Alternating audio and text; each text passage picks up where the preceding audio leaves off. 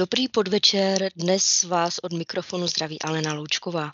Srdečně zdravím všechny naše posluchače studia Vzájemná úcta na svobodné vysílači, kde se v dnešním pořadu stejně jako v předešlých dílech budeme věnovat otázkám na našeho hosta, pana Lumíra Lásku. Tímto tě zdravím, Lumíre, ahoj.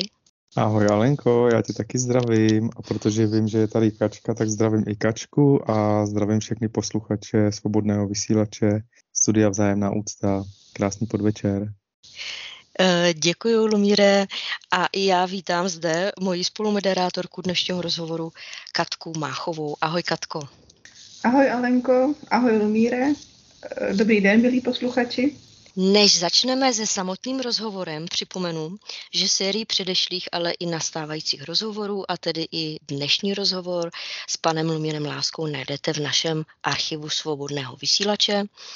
Najdete je také na YouTube kanálu, na Spotify a to všude pod jednotným heslem Srdce darmy. V případě, že byste měli nějaké dotazy, můžete nám napsat přes kontaktní formulář na webových stránkách www.srdcedarmy.cz. No a teď eh, už eh, k dnešnímu tématu našeho rozhovoru s panem Lumírem Láskou. V minulém rozhovoru s Lumírem a mm, mojí spolumoderátorkou Mišou Minaříkovou jsme si vybrali téma pohádek, moudrost eh, v pohádkách obsaženou. A zabývali jsme se, respektive Lumír nám osvětloval, jak souvisí poznání Budhy s pohádkami, co nám pohádky sdělují, jak se s nich poučit, jak jim správně porozumět. Eh, zmínili jsme, analyzovali jsme, rozebírali jsme eh, pohádky o zlaté rybce, eh, smolíčka, pacholíčka, tři zlaté vlasy, děda vševěda, zmínili jsme také mrazíka. No a pro dnešní mm, rozhovor jsme se rozhodli spolu s Katkou a s Lumírem na tomto, v tomto tématu pohádek pokračovat. Takže vítejte u pohádek s Budhou. A já začnu první otázkou na tebe, Lumíre. Říká se, a z pohádek je také zřejmé, e, že štěstí provází odvážného, nebo že statečným e, štěstí přeje. A já jsem si všimla, že statečné odvážné postavy v pohádkách vystupují jako silné. A to nejen fyzicky, ale hlavně morálně. Oni, ehm, ti stateční, přemáhají čerty, eh, draky, eh, lomí nebo zlomí prokletí, eh, zachrání princezny a království. A dobře to s něma dopadne. Opravdu je to štěstí provází. A moje otázka na tebe, kdo je ten statečný z pohledu Budhy, z pohledu Budhova poznání? Hmm. To je krásná otázka. Uh, děkuju Alenko za ní. A vlastně já teda začnu, no to je docela obsáhlá otázka, ale kdo je, kdo je uh, statečný z pohledu Budhy, tak statečný je ten, kdo, já to teďka řeknu trošku uh, zjednodušeně, kdo neprodá své bližní za cetky tohoto světa, když to řeknu takhle. Takže statečný je ten, kdo uvažuje v sociálním kontextu a ví, že není všechno zlato, co se třpití a že si nemůže dovolit, že si nemůže dovolit uh, chtít vydělat na utrpení ostatních bytostí. To znamená, když si je vědom toho, že uh, třeba vykonává takové zaměstnání, které ostatním bytostem škodí. Takže jinými slovy opakem toho, kdo je statečný, je vlastně někdo, o kom by se dalo říct, že je srab. Jo. Mm-hmm. A o tom, kdo se vlastně v, přetváří Boha, přetváří Boha Všemohoucího, vlastně uh, stydí za to, že se nevěnuje takové činnosti, která ostatním bytostem prospívá. A teďka Teďka uh, jde o to rozpoznat, uh, protože ta tvoje otázka vlastně, kdo je z pohledu budhů nebo budhy odvážný a statečný, teďka tu schopnost rozpoznat uh, nebo rozvíjet ty rozlišovací schopnosti, to máme my všichni. Jo. Takže my všichni bychom si měli klást otázku, kdo uh, se čím zaměstnává a čím se živí. A nejenom to, uh, jestli, jestli um, to dělá s myšlenkou na ostatní, anebo jestli to dělá jenom s myšlenkou na to, aby na svůj vlastní prospěch, když to řeknu takhle. Takže proč to říkám takhle uh, dopodrobna, protože vlastně někdy uh, můžou být dvě zaměstnání, já teďka dám příklad advokát nebo právník, a někdy, někdy jeden uh, může uh, za úplatu uh, pracovat pro někoho, kdo sleduje pouze výhradně své soukromé a egoistické zájmy. A pak tady může být advokát nebo právník, který poskytuje svoje služby a, a, a záměrně se kvůli tomu, aby, jak se říká, neprodal svou duši, neupsal svou duši peklu, tak se zaměstnává tím, že pracuje pro, eh, pro zájmy celku, jako pro zájmy sociální.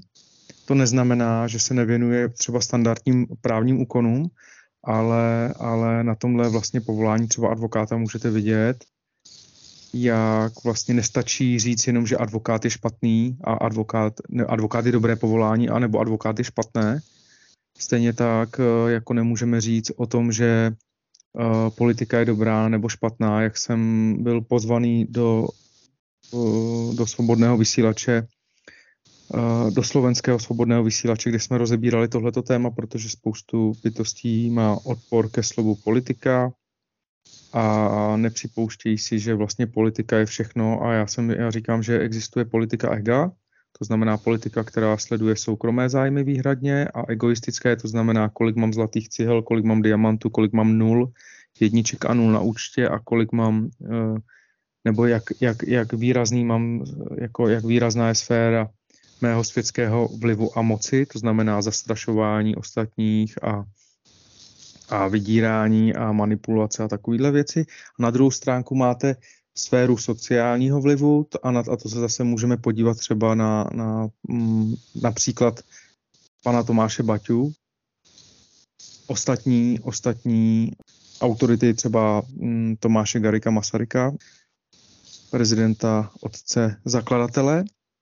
No a ty, jak eh, si vlastně tohle téma otevřela, tak mi to připomnělo pohádku o statečném kováři, a vlastně, eh, kterou doporučuju eh, ke zhlédnutí. A tam je vlastně krásně vidět, jak vlastně mm, jde obyčejný, obyčejný člověk, eh, který se neštítí práce, který rád pracuje, který je dobře vychovaný, který ho vychoval tatínek v kovárně a ten člověk z toho dobrého zázemí, jak ovoce nepadá daleko od stromu, se vydává do světa, poznávat svět, na tom je krásné jako vidět, že vlastně ten jeho tatínek hm, ho pouští do světa s těžkým srdcem, protože vlastně taky nechce, bojí se o něj, co všechno ho ve světě potká, ale současně ví, že ho do toho světa musí pustit, protože kdyby ho do něj nepustil, tak on by se nemohl vyvíjet, ne, nemohl by pozbírat ve světě ty zkušenosti, nemohl by je nabrat.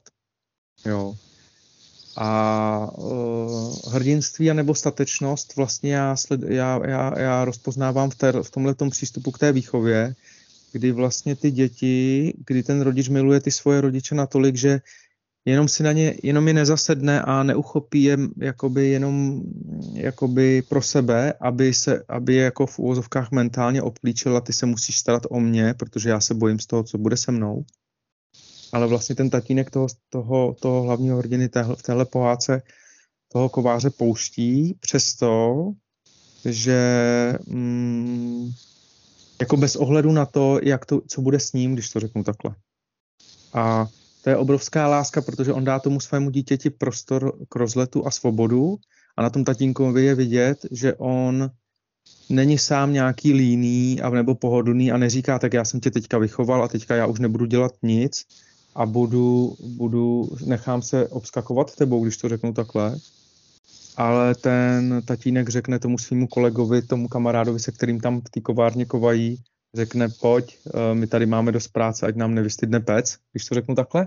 Takže to je taková, to se takhle projeví a vlastně ten, ten, ten hlavní hrdina se vydá do světa a potká, potká, vlastně, potká vlastně kamarády, jo, a teďka on si, on si myslí, že jsou to kamarádi a že jim pomůže k něčemu lepšímu. Pojďte, co tady budete dělat, co vás tady trápí, nebo, nebo co z toho máte, že jste tady, Teď všude, takovouhle práci můžete mít vždycky, když to, řeknu, když to řeknu takhle. Tohle můžete dělat vždycky. A já v tomhle vidím zase takový to, to dobro, kdy vlastně to, co dostal ten hlavní hrdina od toho tatínka, tuším mi teďka, jestli si dobře pamatuju, že se jmenuje Ondra, mm-hmm. uh, tak to, co dostal od tatínka, tak vlastně tu samou, ten, tu samou kvalitu nabízí těm přátelům.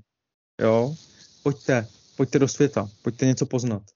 A mm, tam je vidět to jako ten rozpor, jestli tam zůstanou v té službě, kde jsou, nebo ne.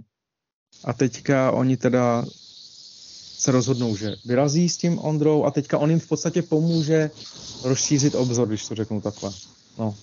A ten, kdo tu pohádku viděl tak, uh, a zná ji, tak už ví, jak to pak dopadlo. Uh, a jak to zase dopadlo i pro toho, pro toho uh, Ondru, který, který vlastně uh, v úvozovkách za dobrotu na živrotu za to, že chtěl někomu pomoct, tak vlastně se mu dostalo toho, že ti, kterým pomáhal a které podporoval a pomáhal jim v jejich jako růstu, jako, přá, jako, jako, jako, jako přítel, tak ti vlastně ho zaprodali jeden, jeden trošku za jídlo, to znamená za, za to, co jsem řekl před chvilkou, a druhý za peníze, to znamená upřednostnili ty požitky tohoto světa, jeden pro to, co se cpítí, pro zlato a drahé kamení, druhý pro jídlo.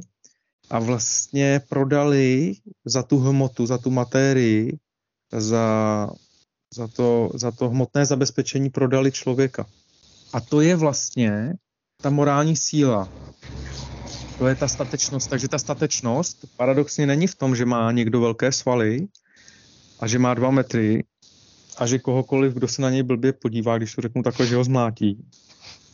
Ale statečnost je, že člověk není srab, že má svoji důstojnost a že neprodá uh, svého bližního uh, za cetky tohoto světa a že, že jak bych to řekl, ono to je totiž velmi lákavé a, a taky pro člověka, který se bojí budoucnosti, je velmi náročné, je velmi náročné nepodlehnout tomu svodu a spousta bytostí také, aniž by je to nějak omlouvalo, protože z pohledu božích principů neznalost zákona neomlouvá, tak spoustu bytostí také vlastně dělá, dě, vykonávají nějakou práci a neuvědomují si třeba, že ta práce může mít v sociálním kontextu dopad negativní na celou společnost, eh, ve které se vlastně eh, vyskytují a že ze sociálního úhlu pohledu může mít třeba jejich činnost vlastně, vlastně každý nese tu odpovědnost za tu činnost, které se věnuje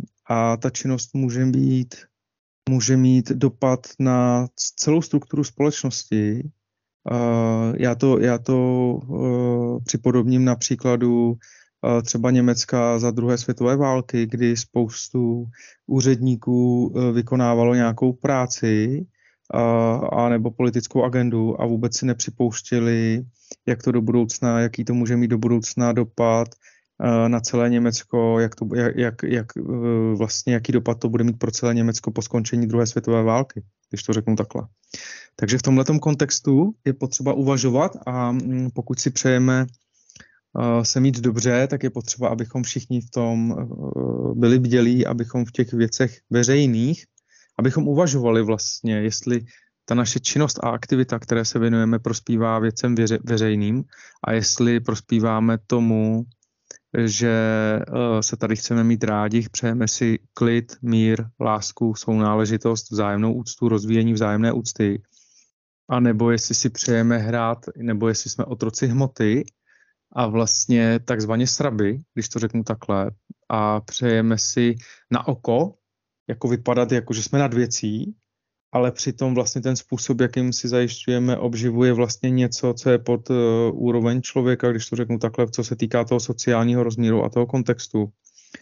Protože, protože vlastně tam je neuvědomělost v tom, a ty bytosti vlastně, uh, které tomu podléhají, tak jim to rodiče nevysvětlili, protože třeba nedostali tu možnost toho soucitu, že uh, jsme na tom všichni stejně přece, že v budoucnosti se můžeme bát všichni a nemusíme sami sebe týrat tím, na tom vidíte, že na tom nikdo není špatný, protože vlastně ten někdo, kdo um, s tím nepracuje, tak sám sebe týrá tím, že slouží tomu strachu z budoucna a vlastně, a vlastně je to proto, že neumí třeba požádat o pomoc. Třeba své bližní nebo přátelé a třeba o obětí a třeba se stydí a třeba, třeba uh, věří tomu egu, té temné stránce, uh, té konstrukci toho ega, že je takové, já nikoho k životu nepotřebuju, já všechno, co potřebuju, si zařídím sám, já jsem na všech nezávislý. Jo. A vlastně pak to vypadá jako někdy i groteskně trošku, když si při, vzpomeneme na princeznu se zlatou hvězdou na čele, a tuším, že se jmenovala ta pohádka, a na toho krále kazy světa, který vlastně, který vlastně na jednu stránku byl zlý, ale na druhou stránku vlastně mm, nebyl laskavý sám k sobě, protože on tím způsobem, jakým jednal s ostatními, tak vlastně jednal, protože uh, věřil tomu, že on je něco víc než všichni ostatní a díky tomu, že tomu věřil, že je něco víc než všichni ostatní, že všichni ostatní jsou podřadní, že on je nadřazený, tak vlastně díky tomu, díky tomu jednal s ostatními zlé a díky tomu, že zjednal s ostatními zle, tak ostatním, ostatnímu nemohli otevřít své srdce a nemohli tam pro něj být jako přátelský, když to řeknu takhle. A tím vlastně ten kazi svět byl trestem sám pro sebe a vlastně i svým vlastním neštěstím. A teďka je potřeba porozumět i tomu, vlastně, že díky tomu, že on byl svým vlastním neštěstím, tak on proto není zlý, protože on vlastně nedostal to obětí a možná, že někdo dával najevo tomu kazi světovi, že je k ničemu, že to je niemand a někdo, kdo neměl srdce a lásku pro toho kazi světa a na tom vidíte, jak jsme všichni zodpovědní za tu lásku, jestli tu budeme opravdu pro ostatní, a jestli opravdu převezmeme odpovědnost za všechny ostatní bytosti ve společnosti a za společnost jako takovou, ve které se nacházíme. Protože vlastně mm, ten kazí svět nepoznal lásku a protože vlastně mu ji nikdo nedal, anebo ho s ní nikdo neseznámil, že to je dimenze a možnost lásky a jsou náležitosti a že to je vlastně inteligentnější, protože to není tak náročný na údržbu, když to řeknu takhle ten život, protože rozvíjení vztahů založených na vzájemné úctě je mnohem uh, psychologicky snesitelnější, než bojovat o přežití a pracovat na, um, jak bych to řekl, na sociálním statusu a na rozvíjení uh, moci ve společnosti. No a na to můžeme vidět, že ten, kdo vlastně pracuje na, a na tom mm, rozvíjení a udržování si vlivu a moci, tak vlastně na tom pracuje, protože má strach. A jak bych to řekl, navenek ten strach může někdo třeba vydávat za to, že to je, že to, že je nad věcí a že vlastně právě se nebojí, ale vlastně na tom vidíte ten stín uh, toho nitra, bytostí, uh, které takto trpí, že vlastně ten, kdo se nebojí, nemá, nemá důvod demonstrovat nad ostatními nadřazenost, když to řeknu takhle. No. A ještě dodám k tomu statečnému kováři na tom vidíte, že on vlastně je malý, křehký a zranitelný. A ty si zmínila, že ty hrdinové jakože jsou fyzicky třeba silní. A mm, já bych tam připodobnil, jakože, že to není vždycky pravidlem, že někdo je velký a silný, ale že, že to je spíš taková ta síla, když třeba dám příklad, když se děje něco dítěti a do maminky vyjde taková síla, že v úvozovkách nadzvedne kamion, jako jo, aby, aby zachránila dítě, když to řeknu takhle najednou, do ní vyjede, vyjede taková síla jako hm, požehnání, boží požehnání, které jí poskytne třeba na nějaký okamžik třeba sílu pohnout horou, když to řeknu takhle. A když je tam ta láska pravá, a člověk to nevzdává, tak vlastně dostává taková, taková požehnání, když to řeknu takhle, a taková bytost je provázená, uh, protože, protože ty bytosti, které jsou rozvinutější, tak ty nejsou ponořené pouze do hmoty a zaměstnávají se i tím, že tady je bezpočet bytostí nehmotných, které, se, kterými se, se kterými se setkáme napřímo v okamžiku, kdy od, odkládáme tělesnou schránku a ty bytosti jsou tady přítomné běhe, eh, jako během toho našeho života, během toho snu, který tady v té hmotě sníme neustále a oni s námi spolu prožívají, oni s námi procházejí ta různá úskalí toho našeho života a stojí při nás a jsou tu různí pomocníci, jsou tu samozřejmě i různí záškodníci. A mm, jenom bych chtěl, jenom bych chtěl říct, že není to vždycky tak, že ten hrdina je obrovský statný junák, silný, protože třeba já doporučuji, teďka jsem viděl uh, krásný film od Aněšky Holand, uh, Janošík, tuším, že to je uh, rok 2009, a, a tam je vidět, že Janošík není velký. A um, i ti v tom příběhu tam i zazní, že tady nerostou vel, velcí, chlap, vel, velcí chlapy. A kdo by chtěl ženu, Janošík tam má lásku a, a ona mu říká, kdo by chtěl ženu, která je vyšší než, než muž, nebo kdo by chtěl ženu, která je vyšší než on. A, a zase někdo říká, že Janošík byl historicky velká postava, takže se jim nelíbí to zpracování. Nicméně to zpracování má obrovskou hloubku, i křesťanský uh, přesah. A je tam vidět, je tam vidět, um, s čím vším se potýká ten hrdina, ten Janošík Juraj. A současně je tam vidět, že uh, ne vždycky uh, je štěstí na první pohled, jako může mít ten hrdina štěstí, protože vlastně jemu On na první pohled z pohledu světského skončil špatně a stejně tak uh, můžeme zmínit našeho milosrdného pána Ježíše Krista, protože vlastně ten způsob uh, odchodu ze světa byl velmi nepříjemný. Nicméně, jak to říct, nicméně při tom Jánošíkovi um, stál, stála ta babička jeho, která ho v té duchovní úrovni provázela a jak to říct, a to by se dalo nazvat štěstím. Ten způsob, ten způsob té úrovně toho, toho mm, odchodu třeba ze světa a, kdo, ty, a těch bytostí, které při něm mimo smyslově stojí a dávají mu tu duchovní oporu a teďka ty bytosti, které vlastně jednají zle, když se vrátím oslým můzkem eh, k tomu, že nesmím jednat amorálně, když to řeknu takhle, když nesleduju ten, tu základní morálku, tak vlastně ty bytosti, které jednají amorálně, nemají zajištěný ten odchod ze světa. A mm, jak, jak bych to řekl, nemají zajištěnou ochranu při tom odchodu ze světa a existují obrovské, mm, jak bych to řekl, dimenze, Eh, dejme tomu, já to nazvu jako multivesmír, dejme tomu a různé úrovně a některé jsou tak obludné, že, že tam by jako normální člověk eh, vůbec, tam by nechtěl skončit nikdo, ale ty bytosti, které vlastně mají, mají si ne, žijí neuvědomil, neuvědomělým způsobem života, tak vlastně budou do těchto oblastí strženy ke své vlastní škodě. Ne protože by se někdo chtěl mstít, ale ta tíha té karmy, a těch eh, příčiny, těch následků toho jejich vlastního jednání, to je vlastně ta černá duše, když to řeknu tím pohádkovým způsobem, tak ta tíha, ta obtěžkaná duše je stáhne do těch nižších úrovní oblastí pekla, když to řeknu takhle. Tak uh, nevím, jestli jsem uh, ti Alenko odpověděl. Doufám, že ano. A děkuji za otázku ještě jednou. Určitě odpověděl, já ti děkuji za, za velmi pěknou odpověď. A mě zaujalo mm, v tvé odpovědi ten strach z budoucnosti, jo, bát se budoucnosti. Eh, jak, jak vlastně, jak se zbavit toho strachu? Hmm.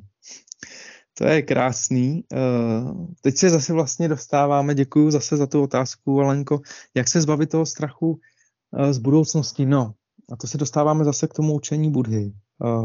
Strach z budoucnosti eh, je zde pouze za předpokladu, že podléháme představě tří časů. To znamená minulost, přítomnost a budoucnost.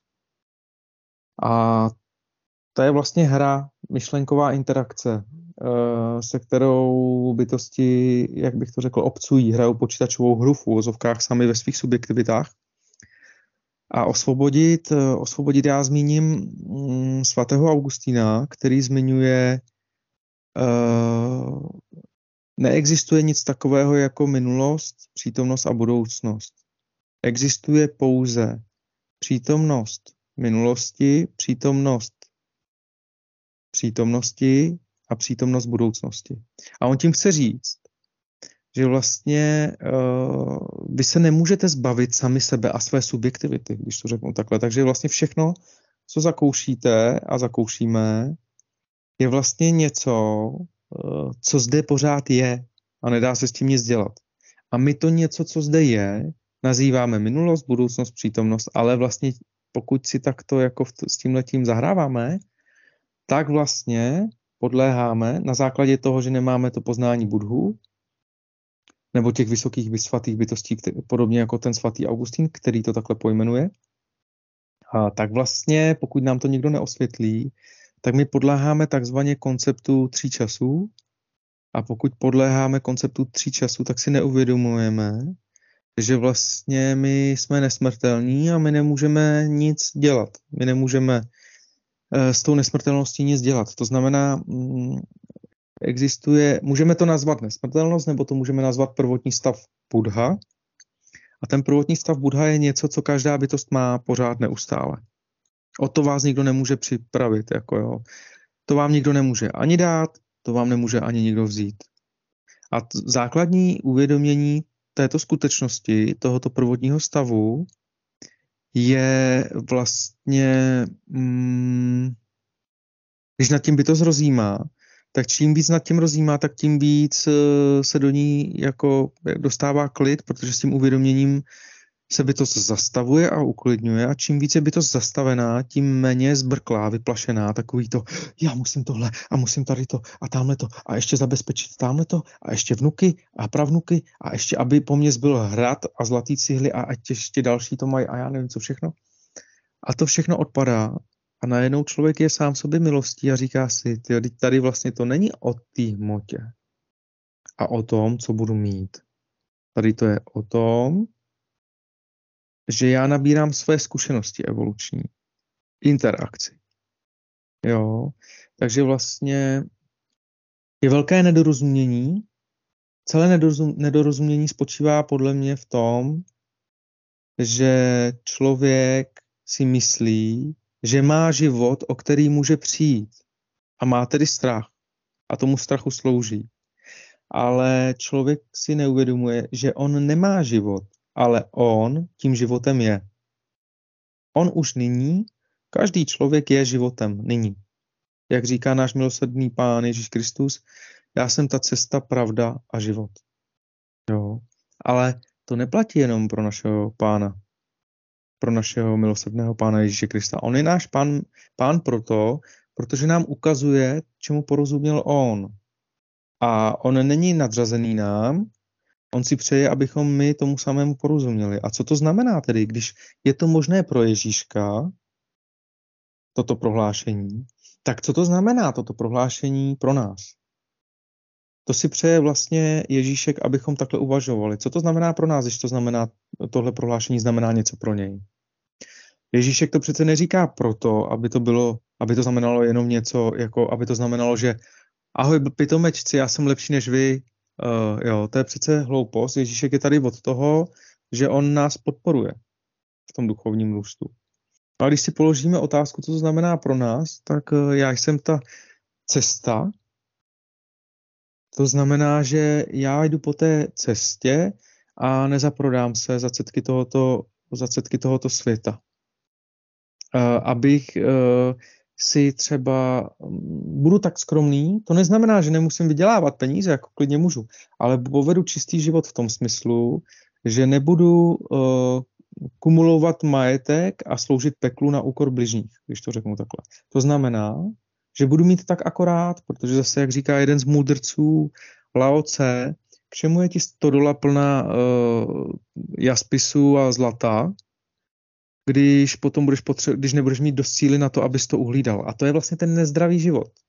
Když bytosti kumulují přehnaně majetku a hmoty, tak vlastně sníčí sami sebe. Doslova se ničí před vašima očima, protože oni vlastně, když zmíním tu pohádku od Jana Verichala Komá barka, kterou znáte s Filmfárum, tak vlastně tam, to jsem myslím zmiňoval v minulém díle, tak vlastně člověk skončí jako ten kubát, ten sedlák, kdy vlastně je ve světnici přes noc, půl hodiny a půl hodiny je v sípce a takhle běhá sem a tam a den, celý den prospí, protože má strach, aby ho někdo neoloupil.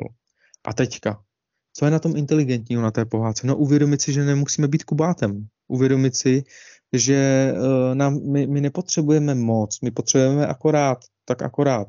A mnohem víc než uh, peníze a majetek potřebujeme vztahy založené na vzájemné úctě. To znamená, já třeba vidím bohatství ve vztazích. Já vím, že když jsem tu byl pro bytosti a byl jsem tu pro ně lásky plně a chtěl jsem tu pro ně být a byl jsem jim oporou v jejich nelehkých situacích, v těžkých situacích, tak já vím, že oni si to pamatují. A vím, že když já potřebuju něco, že je o to můžu požádat a oni to vědí taky. A uh, není to něco, s čím, čeho chci zneužívat. Je to takové, to víte, že, ti, že jsou přátelé a přátelé a mm, víte, že někdo by, by, kdyby náhodou, to je taková otázka na srdeční komoru každého z nás, kdyby, do tuhe, kdyby šlo do tuhého, kdo půjde, kdo půjde kraj světa kvůli vám a kdo, když je potřeba něco, uh, a čelíte náročné situaci a kdo přimhouří oko nad svým bližním a dělá, že neexistujete, když to řeknu takhle. A třeba na oko dělá, že vám pomoc chce, ale Eh, a ví třeba i v jaké jste situaci, moc dobře to ví, ale uh, je to pro něj tak náročný, že nechce si ušpinit ruce s tím, aby při vás stál. To řeknu takhle. Takže já jsem ta cesta, znamená, že jsem tu pro své bližní, neopustím je v nouzi, ale současně mm, nezaprodám, uh, nevěnuju se takové činnosti, která, která je na úkor bytostí ostatních, jako neakumuluju nadbytečný potenciál jako, jako té finanční hmoty a zabezpečení anebo světských konexí a prostě vazeb, protože vlastně e, bych byl sám svým vlastním trestem, když bych se tomu zaprodal, protože já bych potom, když začnu sloužit, a teď se zase vrátíme k těm třeba třem časům, když začnu sloužit té představě třech časů a budu podlehnout tomu spánku a budu spát, tak vlastně nepůjdu po té cestě, budu na cestí a když půjdu na cestí, tak budu odpadlík a mm, mě to připomíná, ještě vlastně máte nějaké křesťanské desatero a máte, máte také uh, vznešenou osmidílnou stezku, kterou doporučuje Buddha, a po které se mají bytosti vydávat. A teďka to desatero a ta osmidílná vznešená stezka, tu nejsou od toho, že to, to je nařízení, že takhle máte žít. To jsou doporučení, uh, kterými by se měla by to zřídit proto, aby, aby si to usnadnilo.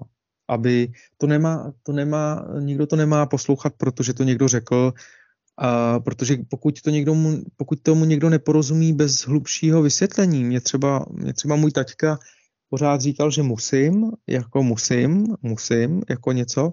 My jsme se o tom teďka bavili s přáteli a já říkám, já říkám, já tátu miluju a spoustu lásky mi dal a spoustu toho pro mě udělal, ale někdy, co se týká službě tomu démonu, tomu systému, jako v úvozovkách tomu démonu v nás, takový to musíš žít život a tam není, jako kde, tam není prostor pro eh, život v lásce a v radosti, protože v musím není prostor pro lásku a radost. A ten tatínek samozřejmě se z toho taky poučil a učí, a učí se dál. A, a, a takové to nedorozumění je, že nemusíme se lopotit se svými bližními eh, s potomky a říkat jim musíš, musíš a dominovat jim, protože my sami se třeba zase bojíme a sloužíme strachu, ale stačí, když řekneme, je inteligentní pro tebe se tohle to naučit, protože do budoucna to pro tebe bude výhodné to ovládat. Uh, takže nemusíš, ale já ti to doporučuju. A to je přece předat odpovědnost těm dětem, je přece nádherné, osvobozující a kouzlo je, že my vlastně díky tomu nemusíme se lopotit, můžeme nechat tu odpovědnost na nich taky, jestli chtějí um, přijmout to, co je pro ně inteligentnější, když to řeknu takhle, a jít do lehkosti a žít jako mentálně lehčí život, šťastnější. Jo, protože to, to utrpení, která, které, které bytosti propustí, z toho všeho musím, musím, musíš, tak se vlastně bytosti osvobodí a najednou z toho sevření se osvobodí a díky tomu, že se uvolní to sevření, tak chodí inspirace. Chodí inspirace v podobě vnuknutí toho, co udělat, bytosti můžou zachytávat i mimosmyslovou komunikaci s, vys- s vysokými bytostmi světla, které nejsou hmotně projevené a tak dále a tak dále. No a potom, když Ježíšek říká, jsem ta cesta a pak říká pravda, tak vlastně on říká, já jsem ta pravda o mně. Já jsem, já jsem pravda o tom, jak žiju. Jo? A já jsem ten život, tak to znamená, to už jsem tady zmínil, já jsem život, já nejsem, já nemám život. Já jsem život. To znamená, to je hodně důležité uvědomění, že vlastně my už, to už tady zaznělo, my jsme ve své podstatě nesmrtelní už teď, bytosti nehmotné. Jenom s tím rozdílem, že máme kabátek toho těla, skrze který zakoušíme zkušenosti ve hmotě. A čím do hloubky tohleto uvědomění v bytostech eh, svítá a, mm, jak bych to řekl, rozjasňuje se jim, tak si uvědomují, že vlastně podobně tak jako třeba had svlíká kůži, nebo by, tak, tak vlastně bytosti svlíkají tělo, když to řeknu takhle. Takže vlastně uh, není možné nebýt otrokem strachu, když to řeknu takhle, pokud bytost uh, se duchovně nerozvíjí a um, nezajímá se také o ten druhý svět, o ten posmrtný život, když to nazvu z pohledu toho světského života, tady z toho, tak to můžeme nazvat posmrtný život, ale z pohledu těch vysokých bytostí světla, ten posmrtný život pro ně to je život věčný, který má větší hodnotu než, než, než to utrpení v koloběhu zrození a smrti samsára.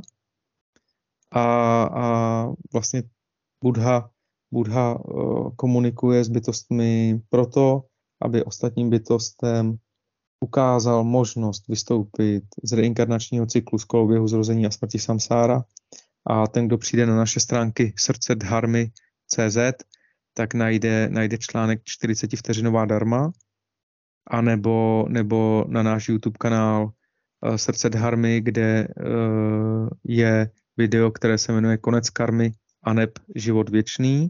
A tyhle ty dva dokumenty jsou takové zásadní dokumenty, které vysvětlují přesah toho reinkarnačního cyklu, aby bytosti se mohly osvobodit z toho utrpení a dokud bytosti nejsou osvobozené, a neříkám, že každá bytost, jo, ale většinou pokud bytosti nejsou osvobozené, tak eh, si neuvědomují, že tady žijí ten život jako možnost a když ho nežijí jako možnost, tak trpí sklonem žít ten život jako povinnost a když ten život žijí jako povinnost, tak vlastně kdokoliv k ním může přijít a říct jim, když neuděláš to a to a to, třeba nebudeš pracovat tady pro nás a dělat tohle, to, co my od tebe požadujeme, tak vlastně se budeš mít špatně. A když ten člověk na to přistoupí neuvědoměle, nesebevědomě, doslova, tak vlastně začne sloužit něčemu, co se potom může otočit proti němu.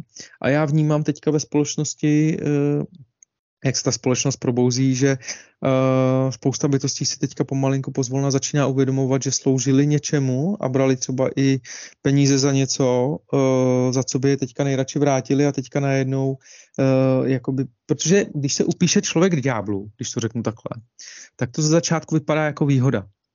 Ale uh, za chvilku se to začne otáčet proti němu, protože ten ďábel v podstatě potom um, bude chtít potom člověku, on, on díky tomu, že na toho člověka má informace, tak on potom člověku potom bude chtít ještě víc a ještě víc a ještě víc a bude přitvrzovat a potom už to pro toho člověka bude nevýhodné, proto je lepší si s tím ďáblem rovnou nezahrávat a říct méně je více a rovnou ho poslat k šípku, když to řeknu takhle, a nesloužit mu.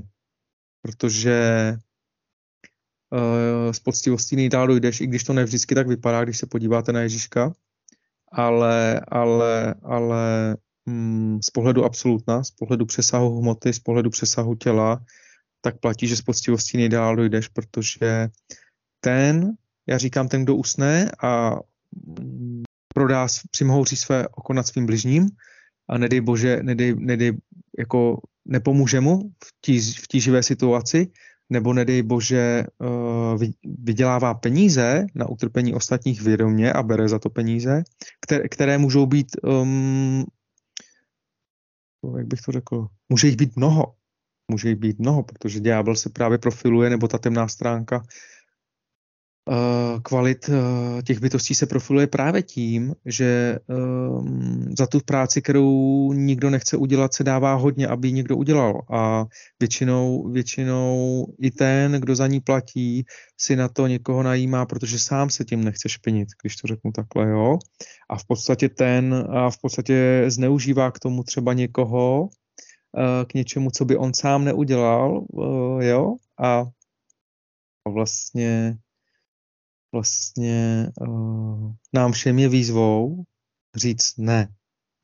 A vlastně ty zkušenosti, které tady nabíráme, je, ta nám, nám slouží k bdělosti, abychom vlastně tady cvičili s tím strachem, protože jakmile se bytost inkarnuje do hmoty, tak automaticky, jakmile má tělo a obsluhuje to tělo, tak automaticky se bojí o to, aby to tělo přežilo. A teďka ta zkouška naše životní tady je o tom, jak říká jedna, jedna písnička uh, jednoho mého známého, nebo já jsem ji slyšel od něj, a v té písnice je člověk v životě kráčí po velmi úzké lávce. No a to souvisí s tím, že uh, s tím, co už jsme řekli o tom Ježíškovi, já jsem ta cesta, anebo o těch morálních zásadách, o těch principech, že nemůžu si dovolit zaprodat svého bližního, anebo přimhouřit nad ním oko, pokud je v nouzi, protože pokud ano, tak vlastně jsem sešel z té úzké lávky nebo z té cesty a pokud jsem na cestí, tak vlastně má budoucí, eh, jako ta inkarnace, i když ta budoucnost jakoby neexistuje a všechno se děje jako v přítomnosti, tak ale ty příčiny a následky nám připraví paradoxně budoucnost, která nebude pěkná.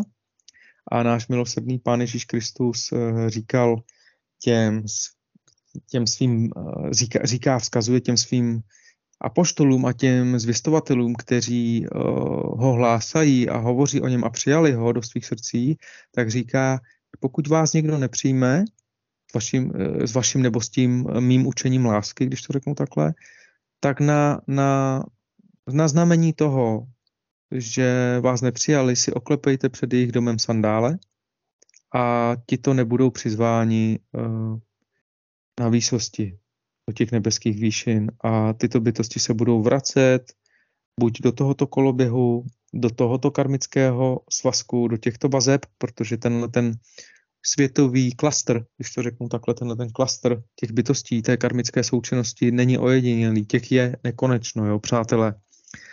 Takže hm, zbavit se strachu je uh, pracovat, rozvíjet se duchovně, protože nerozvíjet se duchovně znamená prodlévat v paralýze strachu a prodlévat v paralýze strachu znamená třeba nevědomé obsání sebe mocnostem pekelným. Tak doufám, Alenko, že jsem odpověděl. Určitě děkuji moc za tvou odpověď. Děkuji. A předala bych uh, slovo Katce. Katko, uh, napadá ti něco k Lumírovým otázkám, odpovědím? Děkuji Olenku za slovo, děkuji. A napadají mě e, dvě otázky, až úplně přesně nevím, kterou si mám vybrat, ale protože um, Lumír na tvoji otázku odpověděl tak uh, květnatě a obšírně, uh, že mu za to i já sama děkuju. Jsem ráda, že zmínil pohádku o ostatečném kováři, protože mě taky úplně přesně napadla uh, na základě té otázky o statečnosti. Takže jsem ráda, že uh, to u této pohádky hezky popsal. Děkuji, Lumíre. No a zeptám se tě, teďko naposledy uh, si říkal o uh, temné straně, kdy je jednoduché jí um, propadnout. A já jsem se chtěla zeptat, Zmiňoval si vysoké bytosti, jako třeba Ježíše Krista, i nevtělené bytosti v ostatních dimenzích. V minulém rozhovoru si zmiňoval osvícené bytosti, které jsou nám ukázány v pohádkách, jako například Dědeček Říbeček anebo Děd Vševěd. A já tyhle ty bytosti vnímám jako zástupce světla, a potom tady máme pohádky o vystatečném kováři, to teda nebylo, ve kterých jsou, ve kterých jsou zástupci dle mého i té mm, opačné, temné strany, jako jsou třeba například čerti. A sám si říkal, že lidé právě že těmhle těm čertům, těm démonům podléhají právě například, když jsou schopni anebo ochotní Eh, zaprodat své bližní eh, třeba pro ty klobásy anebo pro to zlato, co se třpití, tak proč je to tak uh, jednoduchý, jako jsme viděli právě, že v té pohádce o statečném kováři těmto démonům anebo tomu peklu podlehnout, tak to snadno se zaprodat. A proč tady to, ta temná strana vůbec je? To by nestačilo jenom to světlo, kam vlastně v podstatě všichni směřujeme, jako, jsou, jako si mluvil právě u toho Ježíše Krista, že on je tady proto a v podstatě i ty jako Budha, aby, abyste nás do toho světla přivedli, tak nestačilo by to světlo? Proč tady máme ty čerty? hmm. Uh, Kačko, děkuji moc za otázku. Uh, já zkusím hned odpovědět od konce té otázky, proč uh, tady není jenom světlo. No, protože uh, univerzální zákon je svoboda. To znamená, že bytostem je ukázána cesta, je jim nabídnutá možnost světla, ale odpovědnost je ponechána jim. To znamená, že mm, pokud bytosti se, se třeba setkají mm, s poznáním budhu a potom se tomu poznání spronevěří, tak vlastně neznalost zákona neomlouvá nebo, nebo arogance k zákonu a vlastně oni, bude, jim, bude jim v podstatě splněno to, co si volí ty bytosti. Jo? Takže vlastně tady je to, že všechny bytosti si něco přejí. A na základě toho, um, jak vysoké mají poznání, uh, se usměrňují v tom, co si přejí. A uh, těm bytostem je vlastně ukazováno, můžete si uh, být uvědomělejší v tom, co si přejete a Mm, je na, je na těch bytostech, aby sami ro, pro, rozpoznali, jestli jim to někdo říká s motivací prospěšnou pro ně, anebo jestli jim to někdo naří, nařizuje, jakože musíš, jak jsem tady nazm, zmínil toho mýho tatínka, kdy uh, je rozdíl mezi možností můžeš a musíš. No a bytosti dříve nebo či později jdou zatím samozřejmě, co jim připadá svobodnější, co je možnost, ne povinnost.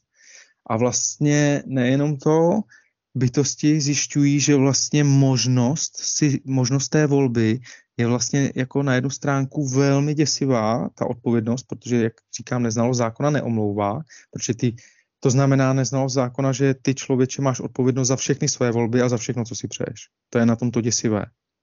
Ale to osvobozující na tom je, že už si nemusím přát to, čím jsem si působil sobě i svým bližním trauma, a, a mohou, si, mohou, mohou činit šťastnější volby.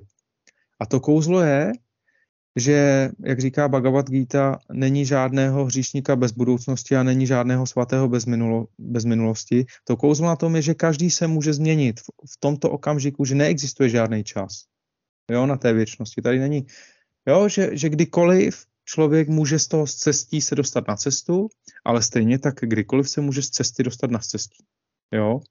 Takže ta odpověď na tu tvoji otázku, proč tu není jenom světlo, uh, zní, ta odpověď zní, no protože kdyby, kdyby nebyla možnost uh, si uvědomit uh, tu svobodnou vůli, tak přes všechny veškerý úskalí, tak vlastně ten člověk by si na to nemohl přijít skrze svoje vlastní zkušenosti a pokud by si na to nemohl přijít skrze svoje vlastní zkušenosti, tak neby, a ty zkušenosti jsou většinou strastiplné, je to hluboké utrpení a hluboká traumata.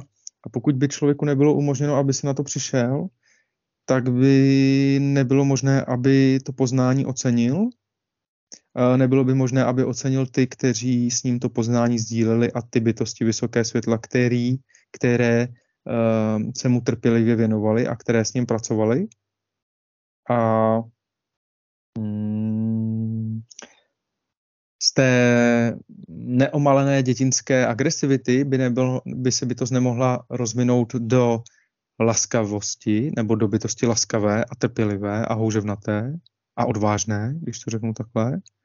Já ještě tady nastíním, že ta odva, odvaha a ta, a, ta, a ta statečnost toho kováře, kterou si zmínila, tak ty si zmínila toho kováře ještě jednou, Kačko, tak ještě bych chtěl říct, že ta statečnost a odvaha to bych chtěl potrhnout, nesouvisí vždycky jenom s tou fyzickou silou, i když už to zaznělo, ale právě mít odvahu být křehký a zranitelný, mít odvahu třeba nekrást, jak, jak říkal náš uh, zakladatel, prezident Tomáš Garik Masaryk, nebát se a nekrást.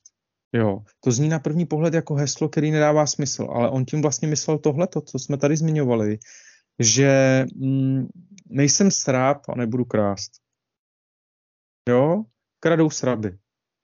Protože oni se bojí toho, co bude a proto kradou. No a proto nejsou ani jako opov, opovržení hodní. Oni se bojí. No. Aby, a ten svět a ta krása toho světa a ten pořádek toho světa stojí na bytostech, které se nebojí a které tady budou nějakým způsobem navrhovat mm, zprávu věcí veřejných tak, aby se v té společnosti nemusel nikdo bát, když to řeknu takhle. Jo, takže na těch bytostech, které se nebojí a nekradou, stojí to, aby tady uh, byly oporou ostatním bytostem a, ukáz- a ukázali možnost společnosti, ve které není třeba se bát. Jo, když to řeknu takhle. Uh, tedy ta odvaha a statečnost je paradoxně v té křehkosti a zranitelnosti, kdy mě může napadnout ďábel a říct mi, hele, když neuděláš tohleto a tady to, tak přijdeš o zaměstnání. Nebo když neuděláš tady to a nepůjdeš s náma do tady toho, tak uh, se budeš mít hůř. Já teďka uvedu příklad třeba um, druhé světové války a Německa. Musíme jít do války s ostatními národy, protože když nepůjdeme, tak se budeme mít hůř. A Němci, dobře, tak do toho jdeme. Jo? Uh, nebylo by možné bez kolektivní odpovědnosti celého národa, když to řeknu takhle. No. Takže máme odpovědnost osobní i kolektivní. A teďka jde o to, na jakých programech s kým spolupracujeme.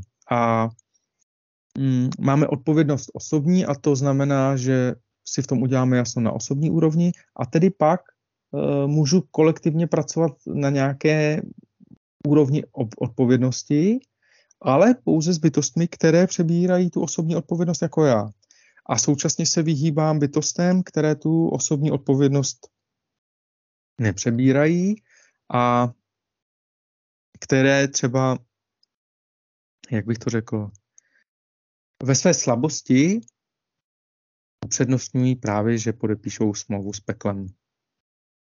Takže tolik tohleto a ty jsi zmínila ještě ještě, že v tom statečném kováři není temná strana a ona tam je, ona tam vlastně je v tom kováři, protože eh, ta temná strana je to pokušení, které svedlo na cestí skrze ty klobásy a to zlato a ty třpitky, eh, ty jeho kamarády, toho Ondry. A stejně tak on vysvobodil eh, ze zajetí ty princezny tomu knížeti, který je unesl, protože, protože on byl zhrzený. Uh, to byl kníže, který byl zhrzený láskou a on nedovedl odpustit, to byla křivda, že mm, v souboji tento král že si, vyhrál tu svoji nevěstu, že měli spolu nějak souboj a on za to, že mu to nedokázal odpustit, přestože to bylo v čestném souboji. Jo, na tom vidíte tu temnou stránku, je ta křivost, je to ta falešnost, je to vlastně ta nízkost a ta ubohost tak on mu to nedokázal odpustit, ulpěl, trval na tom, že ji chce pro sebe a protože ji neměl, tak za trest potom, když se jim narodili dcery, tak vlastně uh, ty dcery unesl. A na tom vidíte, že když někdo s někým žije, anebo se miluje jako partneři a chodí spolu a já nevím co všechno, kam až se to může táhnout, když se potom ty dva lidi rozejdou, že někdo si může udělat, že i za 20 let si počká na jeho děti a bude se jim eh, na jejich dětech mstít. Jako jo. Takže tam ta temná strana je a vlastně ten Ondra do té situace vnesl světlo a vnesl do té situace řád a ukázal, dal těm bytostem zrcadlo jich samotných, ukázal jim, ukázal jim světlo a ukázal jim, v čem se lžou. A, a vlastně to byla ta jeho, jeho cesta těch zkušeností v tom světě, když to řeknu takhle. Takže uh, ještě se vrátím k té, ještě se vrátím, Kačko, k tomu, proč tu není jenom ta, to světlo a, a proč tu je ta temnota. Ta temnota je rozporuplnost v člověku, je to dualita dobra a zla. Dokud bytosti nepřesáhnou, neporozumí tomu dokumentu uh, 40 vteřinová darma, který máme na stránkách srdce darmy, anebo, nebo konec karmy život věčný v tom základu, anebo obšírněji potom v knize Maitreya Buddha Sutra a ne prázdnota matka dědiců nesmrtelnosti, která, kterou můžete získat v kameném vesmíru například, tak pokud to bytosti nerozklíčují, kačko, že um, pokud nepřesáhnou uh, koloběh zrození a smrti a neuvědomí si, že tady na sebe berou ty kabátky těch těl a že tady pouze nabírají zku, zku, ty zkušenosti, tak automaticky to má za následek, že ty bytosti podléhají závisti a žádlivosti, jak jsem zmínil třeba toho knížete čern, černokněžníka. Uh, nemohl jsem mít tu ženu, kterou jsem, kterou jsem uh, chtěl, prohrál jsem jí v souboji, v čestném souboji, na kterém jsme se teda shodli, takže vlastně nemám čest. A stejně trvám na tom, že to chci, aby to bylo podle mýho. A to je dominance, to je pudovost, to je vlastně zvířeckost. Jo? A, a pokud bytosti nepřesáhnou ten koloběh a zrození a smrti samsára neporozumí tomu, že tady nabírají jenom zkušenosti, tak automaticky podléhají sklonům k této zvířeckosti, k té pudovosti, k, tomu, k těm sklonům k závisti a k žádlivosti. Jo? Takže bytost, která nemá poznání budhů, může trpět závistí a žádlivostí. Pokud trpí závistí a žádlivostí, trpí sklony k chamtivosti a pokud trpí sklony k chamtivosti, tak trpí sklonem k nenávisti, jo, protože třeba já, když budu chamtivý a nebudu se ovládat, tak můžu třeba uvažovat nad tím, proč některé národy mají to, co nemá náš národ a my bychom je měli napadnout a měli bychom s nima válčit, protože by si, vymyslím důvody, proč je nespravedlivé, že oni to mají a my ne. Jo? Eh, na tom vidíte, jak, je, jak velká je odpovědnost eh, na tom, kdo řídí náš národ a kdo je, kdo, kdo je takzvaně u moci a kdo rozhoduje za náš kolektiv, když to řeknu takhle, protože vlastně mm, co, když, co když vlastně co když vlastně spousta bytostí v národě takhle neuvažuje a třeba je spokojená s tím, že sbírá jabky v sadě, jabka, jablka v sadě, anebo uh, hraje si s dětma na zahradě a vůbec neřeší to, jestli nějaký národ má nějaké zdroje, uh, které chceme my, protože je třeba ani vůbec nechce ten člověk a nepotřebuje. Ne, neuvažuje nad tím, že je potřebuje k životu. A ten ďábel, našeptávač, zase, který mluví skrze slabé bytosti, protože vlastně Můžeme, může skrze nás mluvit Kristus, můžeme komunikovat s Kristem a s ostatními vysokými bytostmi světla, anebo jak to znáte z Harryho Pottera, Eh, tam jsou taky ty duchové, které těm jednotlivým týmům tam k ním mluvili, tak ale můžeme na, poslouchat nějaké entity a, mm, z těch nižších, z nízkých světů. A ty žijí z energií různých a ty tady můžou našeptávat někomu, těm slabým bytostem, které se neovládají. A ne, že můžou, ale také to dělají a ty říkají, udělej tohleto, budeš se mít líp, udělej tamhle to, budeš se mít líp, anebo ten tě ostudil, uh, měl, bys mu, měl by se mu pomstit za to, že tě zostudil. Jo, a takovýhle různý našeptávači a bytosti, které se neovládají, tak vlastně oni poslouchají tyhle ty různé entity a trpí představou, že jsou svobodné, protože ty entity jim našeptají, udělej tohleto a oni se jim v podstatě smějou a hrajou si s nima s jejich slabostí a oni jim našeptají něco, udělej tady to, tamhle to, tohleto a budeš svobodný, jim řeknou. No a ty entity Eh, které jsou příliš pišné na to, aby se milovali a měli k sobě pokoru, to poslouchají a myslí si potom, že jsou hrdinové, že jsou obrovský a velký a většinou to má pak za následek, že skončí v situacích, ve kterých by, kdyby tušili, jak to dopadne, ani, ani by do toho třeba nešli, když to řeknu takhle. A pak už se to, jak bych to řekl, pak se to dostává do takových proudů a energií, že už to ani nejde zastavit a, a jako říkám, vystoupit z toho jde vždycky, ale jako je to obrovsky náročný eh, z vlekuté karmy, mm, z vlekuté karmy eh, se očistit, je, je potřeba obrovského pokání, je potřeba opory budhovských rodin, je opravdu člověk to musí myslet vážně, musí si to přát, musí si, my máme na stránkách srdce darmy prozbu uh, ke vznešenému budhovi Šákyamonimu zvanému Gautama, máme tam i modlitbu, našemu milosrdnému pánu, pánu Ježíši Kristovi a kdo chce, ať si ji přečte. A e, to je modlitba sestavená tak, jsou prozby a modlitby sestavené tak, aby nám ty bytosti, pokud je vroucně požádáme, na mimosmyslové úrovni mohly být oporou, aby nás vedly, když to řeknu takhle. Takže, takže Kačko, e, bytost, která se sem inkarnuje, automaticky čelí rozporu plnosti dualitě dobra a zla, protože dokud nepřesáhne koloběh zrození a smrti, tak na té povrchní úrovni, dokud by to zneví, že po odložení této, této fyzické schránky bez poznání budhu má tendence vyhledat nové znovuzrození, vyhledat maminku a tatínka, které budu říkat, to je můj rodič, oni mi budou říkat, to je moje dítě tím, tím pádem vejdu do hmoty, uplácám kolema v úvozovkách z hlíny, tím vlastně podléhám mm, dualitě dobra a zla, protože na fyzické úrovni prožívám to, co se mi líbí, třeba dobré jídlo, a to, co se mi nelíbí, třeba jídlo, které mi nechutná. A pokud jsem takto jenom na té povrchní úrovni uh, a nemám přesah ten duchovní, nemám přesah duality dobra a zla, že to je jenom v té inkarnaci dobré, dobré a zlé, se děje dobro a zlo na té fyzické úrovni, tak vlastně tomu podléhám a pak jsem, když nemám poznání Budhy, automaticky jako člověk povrchní pouze a dívám se na svět omezeným způsobem jako co chci, co se mi líbí a co se mi nelíbí. A vůbec uh, bez té empatie k sobě i k bytostem ostatním, uh, když se mi někdo zeptá, jaký máš názor na tohleto?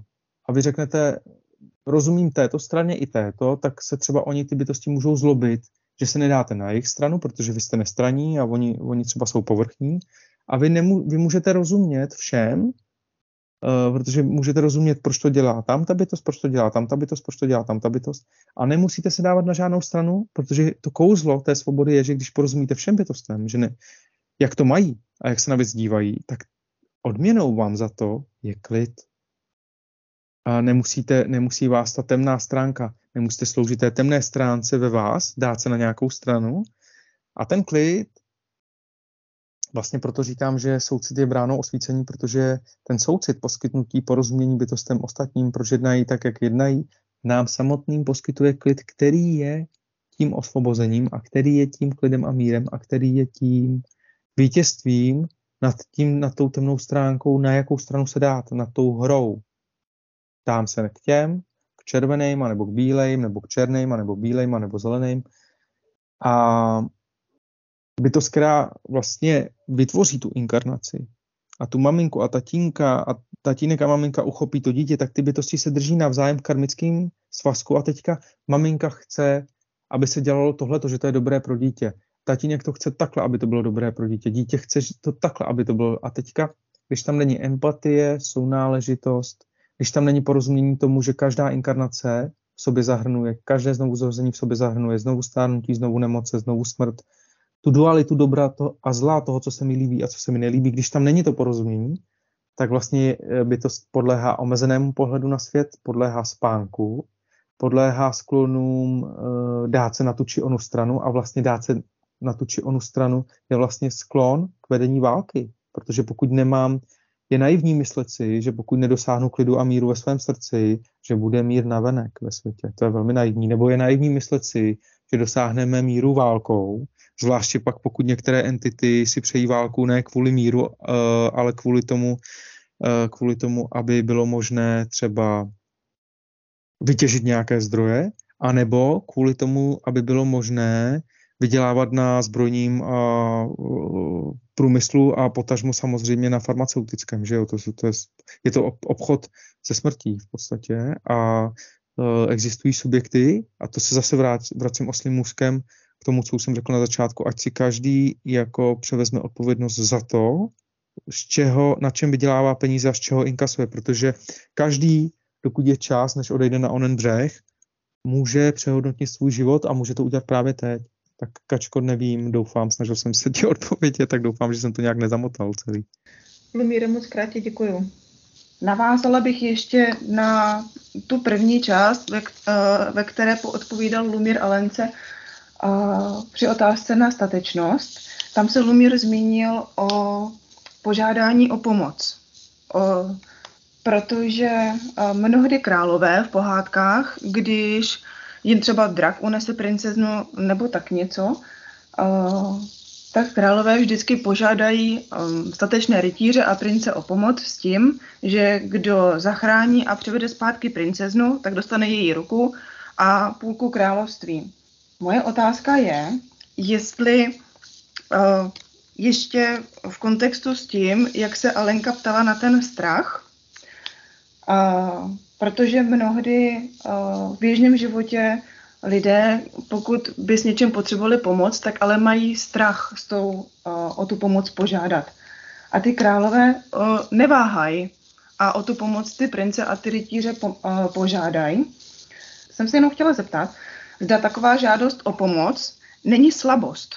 protože uh, právě, že uh, v těch pohádkách, kdy ty králové jako autority si o tu pomoc požádají, ale třeba v té pohádce uh, z čerty nejsou žerty, tak ten král uh, tam je jakoby v takovém tom slabším postavení, v té slabší roli a o tu, o tu pomoc si o, požádat nedovede. A normálně lidé, když žijí, když žijí v těch straších, tak taky se o pomoc, o, když potřebují něco mm, požádat nedovedou, protože se bojí, že by vypadali blbě, anebo slabě, anebo že by si o nich někdo o, myslel něco špatného.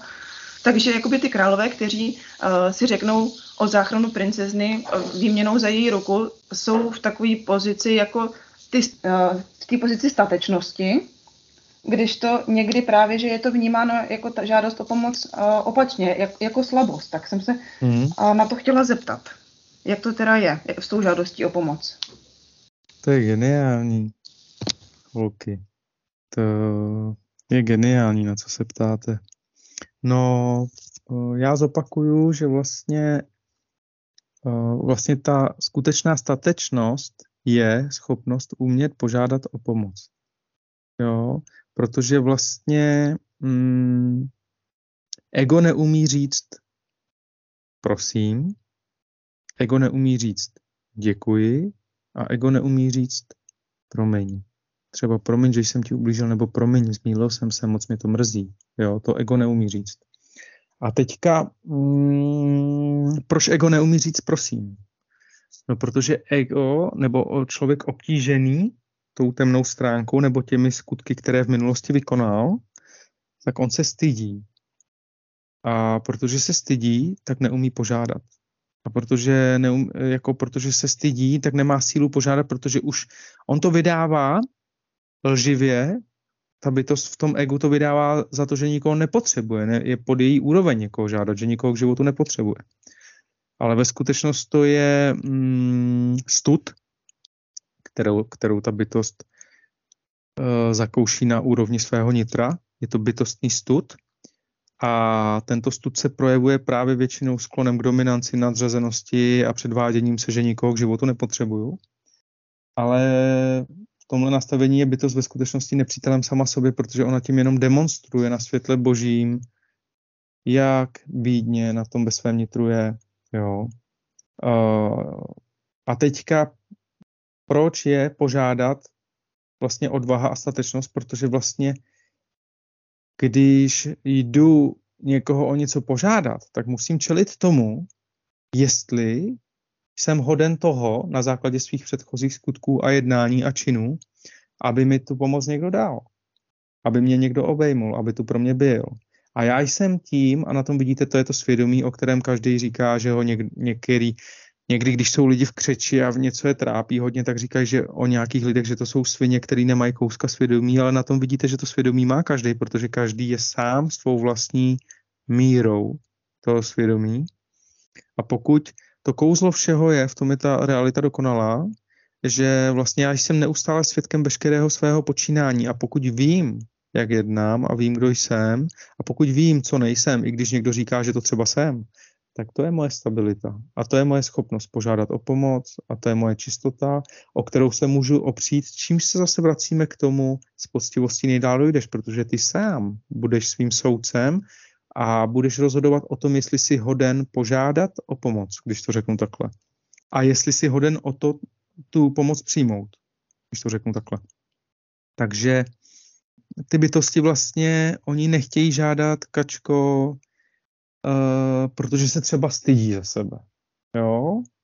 Uh, třeba si myslí, že musí snášet utrpení a třeba Eh, někdo to utrpení jako snáší opravdu, protože má špatný svědomí, ale někdo i omylem si bere na sebe eh, to utrpení bytostí ostatních, že ho musí snášet, aniž by eh, třeba byl odpovědný za to, aby je snášel, když to řeknu takhle. Spousta bytostí na sebe bere karmu ostatních a třeba si myslí, že to takhle je normální, že bychom takhle měli třeba žít, jo.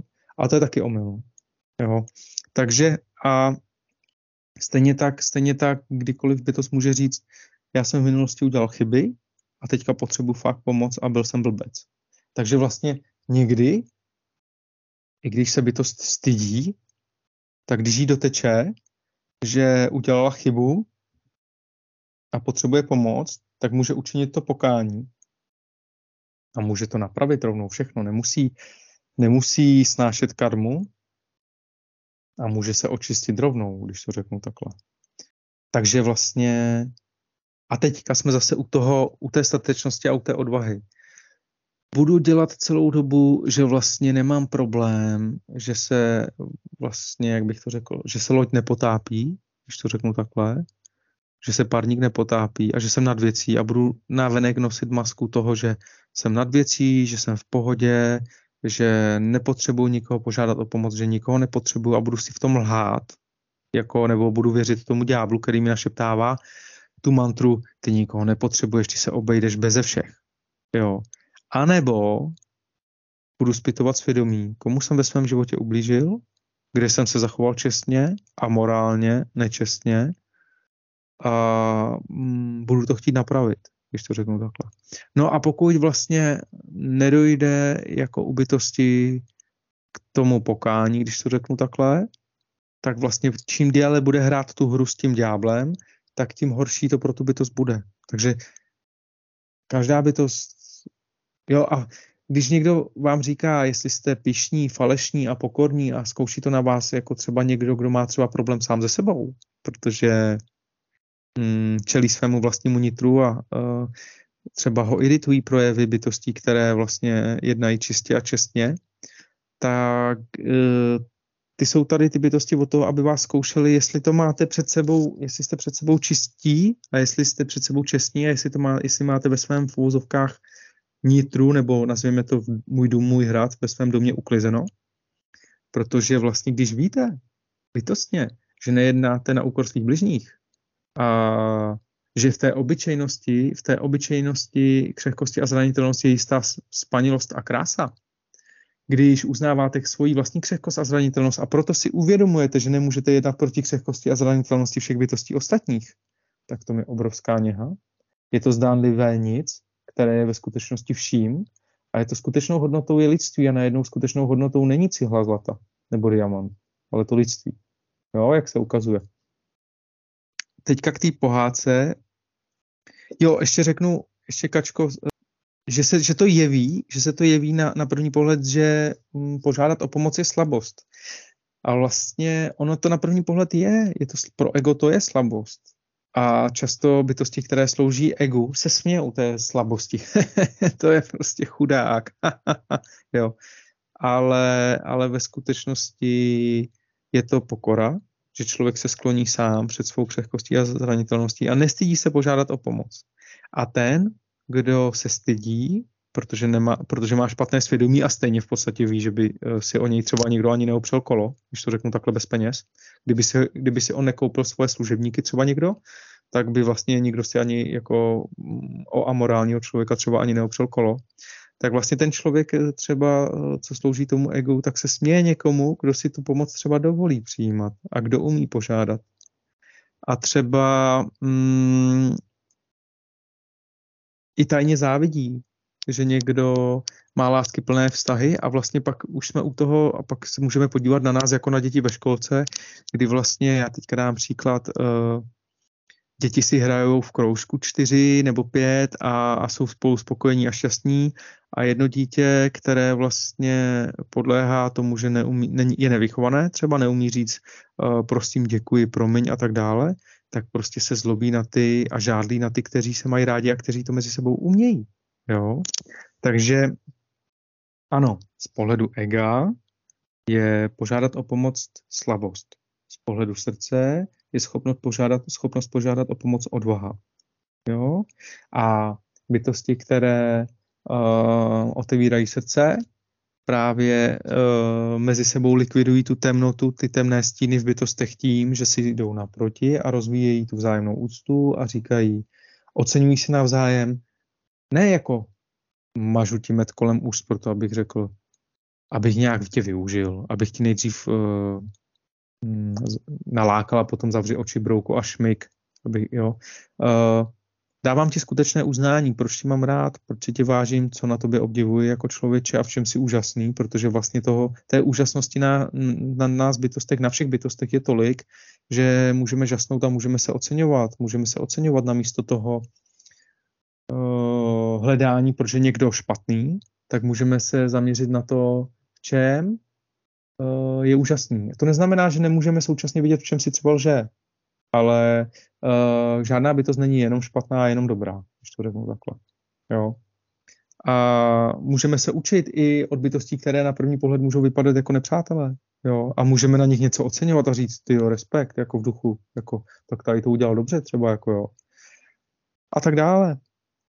Takže, takže, takže pro ego, pro, pro bytosti, které jsou vlastně slabé, eh, tak eh, bytosti, které jsou slabé, vnímají, když někdo žádá o pomoc, jako slabost. Protože eh, ještě si neuvědomí, že oni sami budou prosit o pomoc. Jo, až dojde na lámání chleba. Tak to je, bylo a bude, co svět světem stojí. Bytost, která už o pomoc umí žádat, tak ona už pochopila to, že dřív byla třeba taky natvrdlá, a uznala si, že neměla vždycky třeba ve všem pravdu a že, že svět není o tom, jak je to tady o egu já, já, já, já, já, ale svět je o tom, jak je to tady my. Jo? A teďka ta spolupráce my přesahuje já.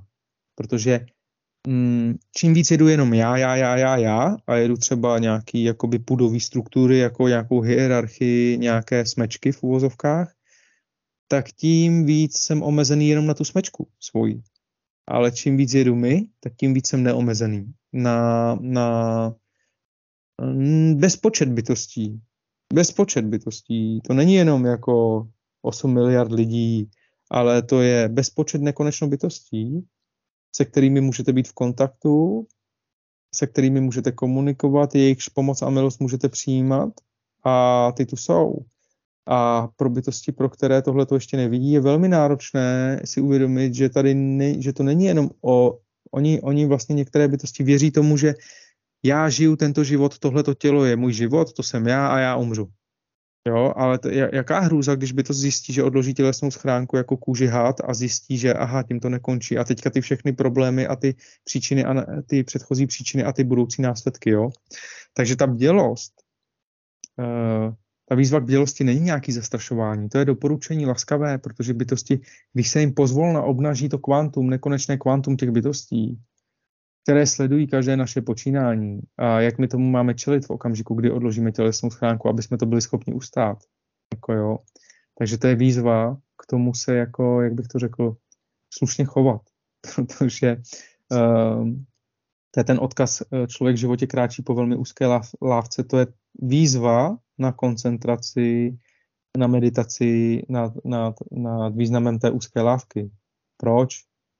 E, proč si nemohu dovolit jednat proti právům a svobodám svých bližních? Proč e, si nemohu dovolit přimhouřit oko, když můj bližní potřebuje pomoc, protože pokud já přimhouřím oko, když můj bližní potřebuje pomoc, nemůžu se potom divit, že někdo, celek, univerzum přimhouří oko nade mnou. Jo?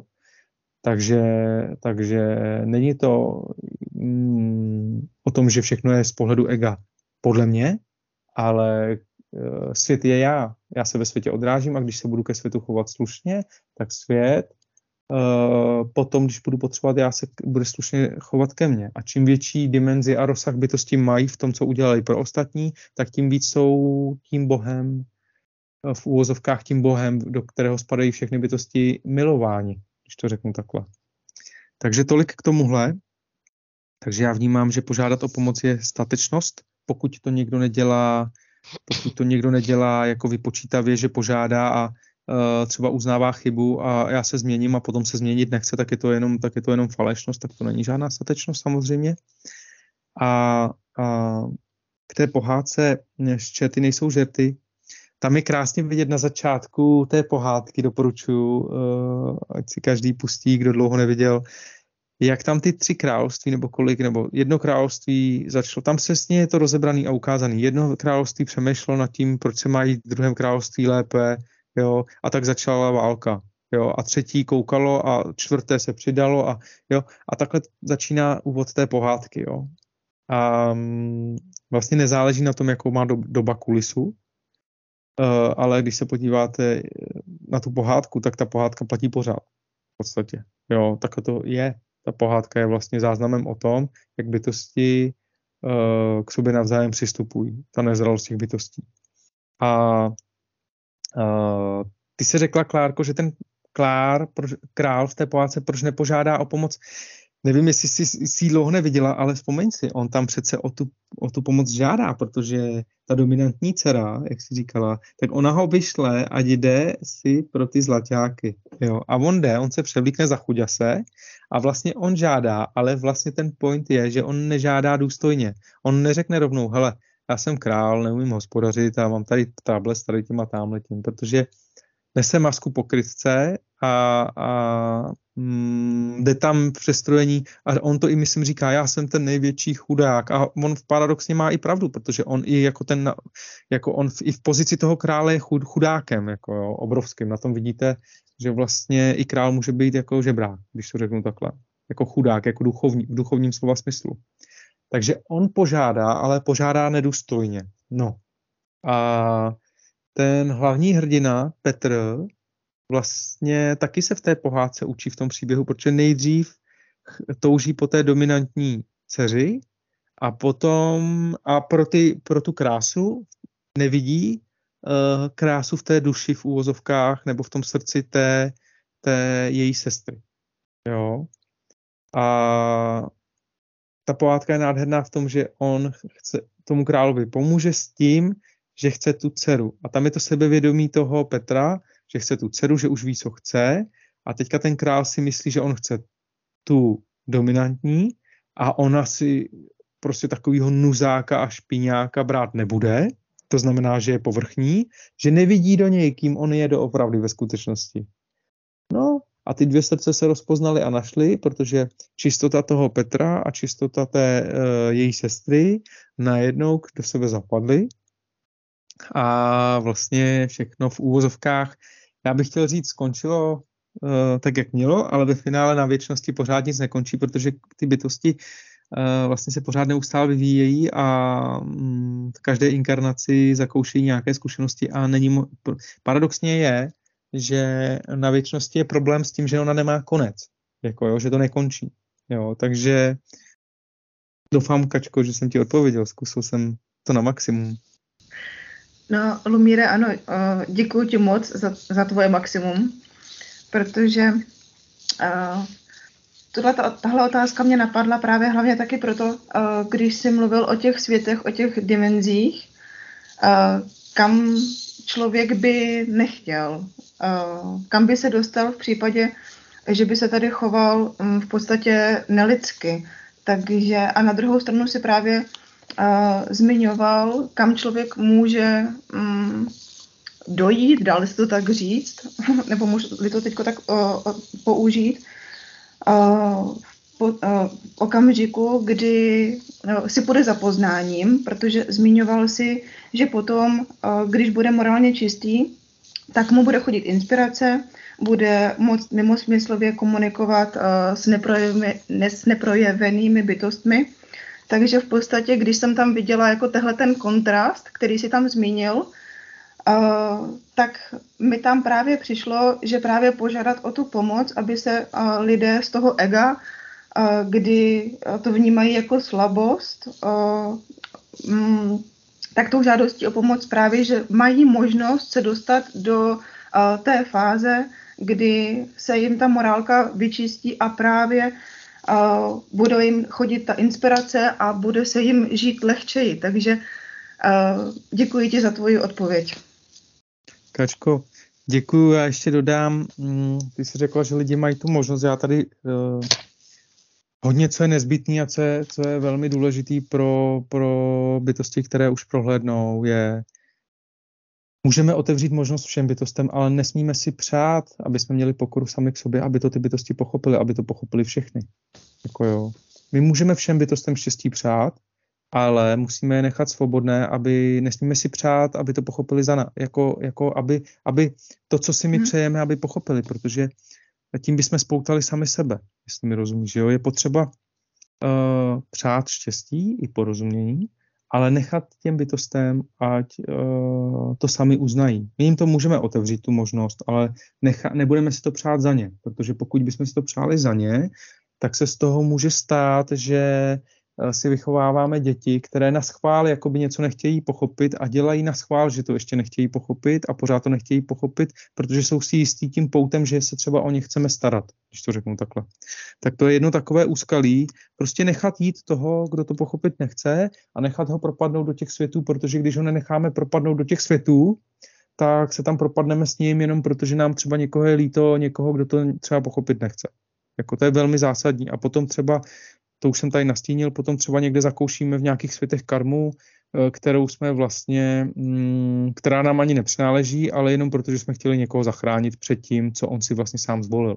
Pozor na tohle. To je velmi zásadní zjištění a sdělení. Jo. Uh, ty, ty, ty nízké světy, uh, to je prostě karma. Jo, ono, ono, ono uh, jak říká náš milovaný, vznešený Buddha Shakyamuni zvaný Gautama. Prostě když, já to, teď neřeknu to přesně, budu parafrázovat, jo. Kapku po kapce, vlastně kam člověk jde, tam ho následuje karma. Jako, jako, jako vůl táhne ten vůz, tak takhle nás následuje karma. Naše vlastní karma, tím, kdo jsme. Jo, a nejde se toho zbavit. Jo. Není to možné. Jak řekl, jak řekl jeden mnich eh, své eh, manželce, na žádné pláži světa neunikneš sama před sebou. Jo? A když chtěla na nějakou dovolenou, eh, kterou si nějak nemohli dovolit a za každou cenu na ní chtěla, protože chtěla do nějakého úniku na chvilku zapomenout na strasti světa, tak on jí řekl tohleto. Jo? A mm, důležitý je vědět, že ať máme na svědomí cokoliv, tak my můžeme se změnit. Že každá bytost má možnost se změnit a může, může začít kapku po kapce konat dobro to může jako i ten největší, já nevím, podivín a někdo, kdo je zlý, může prostě někomu pomoct a může začít s málem. Takhle, takhle, takhle, takhle, protože jo, mm, nikdo, nikdo, nikdo učený z nebe nespat a tak dále. Akorát, že jako, jak bych to řekl, ten každý zjistí, že přece když někomu pomůže, že se mu začne vracet něco. Že to skutečné díky od někoho, komu pomůže, je víc než diamant a zlatá cihla. Jo? A jak říká náš milosrdný pán Ježíš Kristus, nejenom z chleba je člověk živ, to znamená, že vy jste živi i duchovně z toho, co děláte pro ostatní. Takže vy máte sílu a energii z toho, jaký jste. A ten, kdo není čistý, čestný a upřímný a neslouží celku, tak vlastně nemá sílu, nemá energii. A protože nemá sílu a energii skutečnou, nemá inspiraci a pokud nemá inspiraci na, na tvůrčí proces, nemá hojnost. A pokud nemá hojnost, tak když si vzpomeneme na pohádku mrazíka, tak nezbývá, než aby byl loupežníkem. Jo? Nebo ježibabou. Protože vlastně loupežník a ježibaba podvádějí sami sebe, nechtějí sloužit celku, nechtějí být dobří a proto vlastně jim nezbývá nic jiného, než vlastně závistivě koukat na to, co má někdo jiný a špekulovat nad tím, jak ho o to připravit. No. Takže um, není všechno tak, jak se na první pohled zdá. Ne každý bohatý je bohatý a ne každý žebrák je žebrák, když to řeknu takhle. A um, jak říká náš znešený Buddha Shakyamuni zvaný Gautama, kapku po kapce můžeme naplňovat dobré skutky a karma se nakloní, ta plošina té karmy se nakloní v dobrém slova smyslu k nám, aby nás to podpořilo, aby jsme se měli dobře. Ale stejně tak, pokud budeme kapku po kapce přidávat jako do toho zla, přilévat toho, ten olej nebo benzín do toho ohně pekelného, no, tak potom ten oheň může spálit nás, jako jo. Tak ještě takhle jsem chtěl dodat, Kačko, mm, k tomu, co jsi říkala a děkuji moc. Já také děkuji za tvoje pěkné přerovnání. Mě napadá další otázka, Lumíre v souvislosti s tím, jak jsi zmiňoval nízké světy a v souvislosti s Kačinou otázkou na tebe, eh, kdy často králové žádají o záchranu princezen nebo princů, tak mě napadl takový hodně často používaný eh, temný pohádkový um, termín a to je zakletí. V pohádkách se často objevují zakleté princezny, princové, v, nebo celá království a jsou zakletí nevždy, ale v mnoha případech třeba do žáby, do nějakých zvířat. A mě jako dítě, když jsem se dívala na pohádky a bylo tam nějaké zakletí, mě vždycky jako napadalo, nebo takhle, jako budilo to ve mně hruzu v tom, že oh, teďko někdo jako přijde a zakleje mě do žáby. Jo, a já budu muset čekat uh, celou věčnost, než uh, přijde někdo třetí nebo druhý statečný a vysvobodí mě. A moje otázka na tebe je, uh, jak rozumět tomu zakletí uh, v těch pohádkách uh, z pohledu jo, mm, poznání budhu? Co toto zakletí je vlastně? Hmm. Děkuju za otázku. Uh, no, to zakletí je v podstatě, když, dejme, nebo ne dejme tomu, všechny bytosti uh, jsou bytosti duchovní. Jo? A někdo by třeba se mnou nesouhlasil, protože pokud je přesvědčen o tom, že nějaká bytost je přesvědčena o tom, že že je tímto tělem pouze a že to tělo se narodí a to tělo zemře a tím vlastně to končí a nic se neděje, tak taková bytost nechápe, že taková bytost samu sebe považuje za hmotu. Já jsem hmota. No, ale bytosti, které už mají trošku rozměr duchovní, trošku rozvinutější, které jsou trošku rozvinutější, tak oni rozumí, že hmota nebo hmotě předchází duch. Takže my už jsme tady mluvili o té inkarnaci.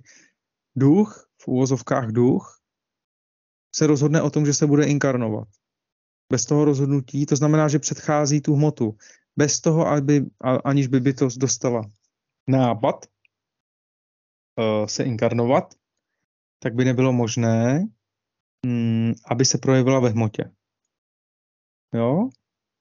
A stejně tak uh, duch předchází hmotu v tvůrčím procesu. Bez toho, aniž by bytost třeba, dám příklad, chtěla postavit dům, uh, tak by ten dům nevznikl. To znamená, že nejdřív se mentálně zabývala ta bytost tím domem, tedy v duchu, a teprve potom dala projevit tomu, co si přeje na venek. No a teďka se můžeme pozastavit nad tím, že se můžeme jak rozněžnit nad krásou toho světa, jak je nádherný, jak bytosti tvoří jako z čistého srdce krásu ve světě a můžeme se současně zhrozit nad tím, jak bytosti uh, z toho ducha tvoří, z toho svého nitra tvoří to navenek, uh, co mají uvnitř, když to řeknu takhle.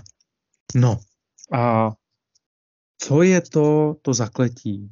No, mm, zakletí, nebo takhle. Zakletí je v podstatě vš- veškerá tvůrčí činnost, zakletí je, um, můžeme se bavit o bílé magii nebo o černé magii a, uh, a teďka, aby to nebylo zavádějící, co je čisté a co není. Prostě je to jako politika toho srdce a politika ega. Tak stejně tak může být uh, bílá a černá magie. Může být magie, která prospívá bytostem ostatním a může být magie, která která škodí bytostem ostatním. A teďka, a kdo rozhodne, která je ta správná, a tady to, a tamhle to, no, kdo je ten privilegovaný a tak dále. No. Existují bytosti, eh, které čím víc jsou duchovně rozvinuté, tím větší disponují duchovní mocí, ale to neznamená, že nějaká naštvaná ježibabka uh, naš, jako, jako uražená třeba někomu nemůže škodit a nemá nějakou psychickou moc, jako psychickou sílu a duchovní moc také. Jo? Tak a tady doporučím eh, film, nebo spíš seriál, nebo román Mistr a Markétka od, eh, od spisovatele pana Bulgakova. A doporučuji, je i pěkně sfilmovaný, tuším, že to je ukrajinská produkce, nejsem si tím úplně jistý. Uh, asi desetidílný, desetidílný seriál a tam vlastně vystupuje mistr Volant a on má určitou duchovní moc a, a jeho tam bolí koleno a říká, že před 300 lety mu nějaká čarodějnice ublížila, takže se potkal on, vysoce vyvinutá bytost s nějakou zlou čarodějnicí, která uh, mu, mu jak bych to řekl, uškodila tak, že ještě 300 let potom si dával obklady na koleno. Tak to je jenom takový příklad. Uh, samozřejmě, samozřejmě um, to dílo mistra Marketka je velmi hluboké a, a uh, vlastně uh, panu Bulgakovovi se vlastně uh, takové ty autority tehdejšího establishmentu raději vyhýbali, protože si uvědomovali, že vidí do něčeho, do čeho oni jako asi raději ani vidět nechtějí zatím, no, když to řeknu takhle. Uh, pointa, pointa, pointa k tomu zakletí. Uh, takže vlastně každá bytost může nějakou bytost zaklít a uhranout. Uh, třeba na Slovensku uh, je, a tuším, že i v Rusku ve vesnicích je, je přirozené, že když se narodí dítě, že se neukazuje nikomu cizímu. Jo, ta vesnice hlídá tu maminku a mm, hlídá tu maminku, aby se nesetkala s nikým cizím, aby to dítě se nesetkalo očima, očím kontaktem s ostatníma bytostma, aby nedošlo k uhranutí, protože vlastně dokud ta bytost není nějakým způsobem vyspělá a vyzrála, tak e, by mohlo dojít k nějakému očarování. Mohly by skrze nějaké bytosti, které se na první pohled tváří jako lidé, jo, protože to tady vypadá, že jsme v nějakém státě, ten stát má hranice, máme tady občanky, řidičáky, máme tady magistrát, máme tady finanční úřad a já nevím, co všechno, to je jedno. A vypadá to, a máme zaměstnání, a máme semafory a, a křižovatky a, a máme divadla a to, ale ve skutečnosti ta realita je mm, v duchovním slova smyslu velmi, velmi, velmi propracovaná, neustále pracuje. A mm, není to legrace, protože vlastně vy si třeba, když člověk spí na té duchovní úrovni, tak si může myslet, jako že já jsem hodný člověk a když potkám jiného člověka, tak on je taky přece dobrý, ale ve skutečnosti to tak není, protože skrze toho člověka může přijít třeba uhranutí ten, ten, ta bytost, která má uh, schránku člověka, vůbec být člověkem nemusí v duchovním slova smyslu, může to být prostě démon, velmi nízká, velmi nízká demonická bytost, která vlastně uh, se neovládá a vlastně to je v podstatě, jak bych to řekl, já nevím, jestli mám říct troll, anebo biorobot, kterého ovládají temné síly a, a vy si na úrovni světského, světské úrovni pohledu můžete myslet, je, dneska jsem byl ve městě a potkal jsem jako úžas, tam nějaké lidi a to bylo pěkné a tak a tak a tak, ale ve skutečnosti eh, člověk, který je probuzený, tak eh, se dívá na každého jako na bytost, která tady zakouší nějakou inkarnační zkušenost.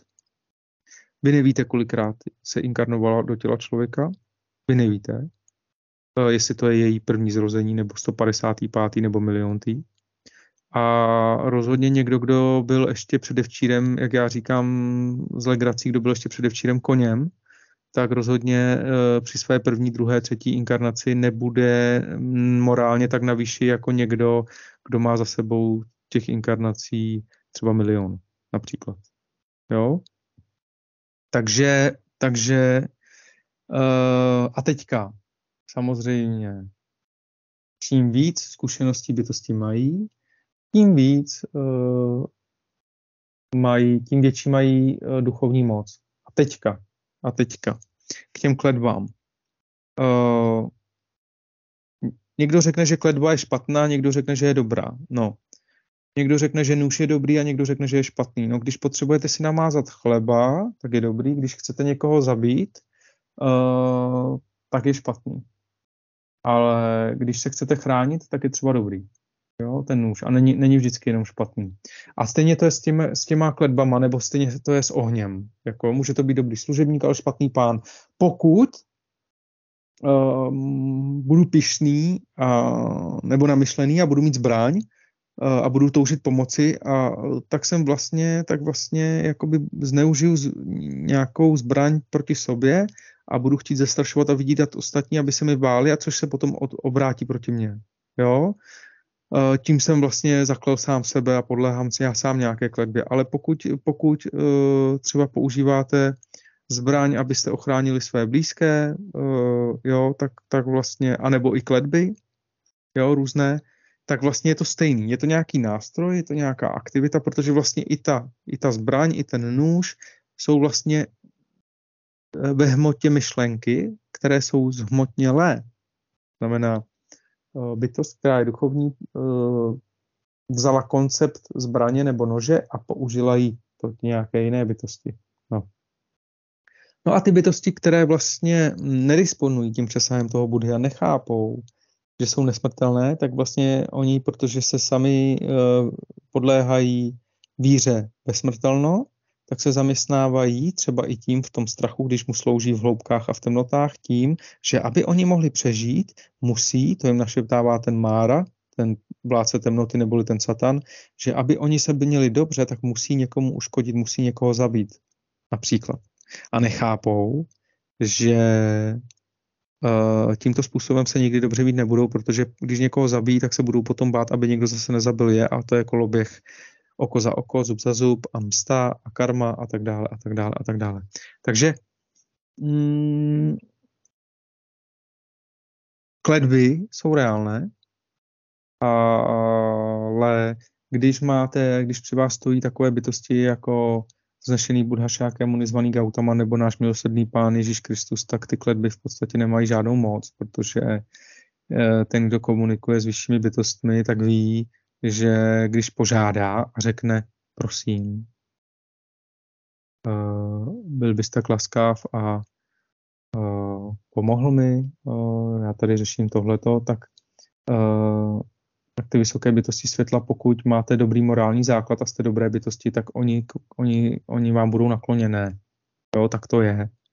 A oni k vám můžou přijít přes den během, během nějaké činnosti jako vnuknutí, nebo během, nebo večer, nebo v noci eh, během zánlivého snu. A můžou vám dát požehnání a můžou vám očistit něco a můžou vám poskytnout eh, duchovní ochranu, můžou vám vytvořit nějaké štíty, a tak dále a tak dále a tak dále. To neznamená, že život bude vždycky jako peříčko, ne, budete mít dál svoje mm, výzvy, abyste mohli nabírat svoje zkušenosti, ale lépe je na tom ten, kdo jedná čestně, protože kdo jedná čestně, tak ví, že je zde možnost zpřátelených uh, duchovních, uh, vysokých duchovních rodin, budhovských rodin a já přeju každému, aby v tomhletom neomezeném vesmíru s bezpočtem bytostí si dal záležet na tom, aby měl dobré konexe, protože paradoxně z pohledu světské moci, když si člověk zajišťuje tu moc a peníze a vliv, eh, když slouží temnotě, tak to platí i v duchovním slova smyslu, ale tam to platí naopak, že snažím se být čestný, pokorný, pracovitý. Na základě toho je mi dána přímou úměrou taková pomoc, kterou aktuálně potřebuji. To znamená, nejsem rozmazlený, jsem houževnatý, jsem vytrvalý, nejsem nenažraný. Teďka nemluvím za sebe, mluvím obecně, jako jak by měl člověk k sobě přistupovat.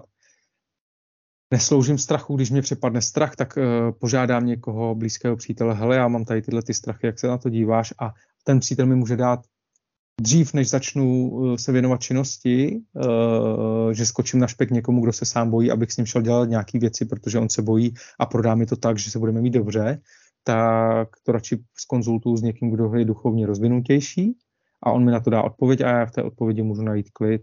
Takže tolik tohleto.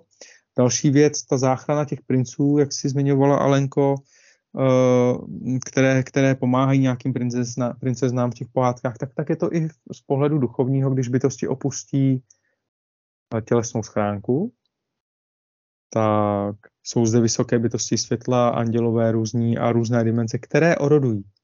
Které orodují. I když třeba máte nějaký škraloup, ale v jádru jste někde někomu pomohli a byli jste dobří, tak oni za vás orodují.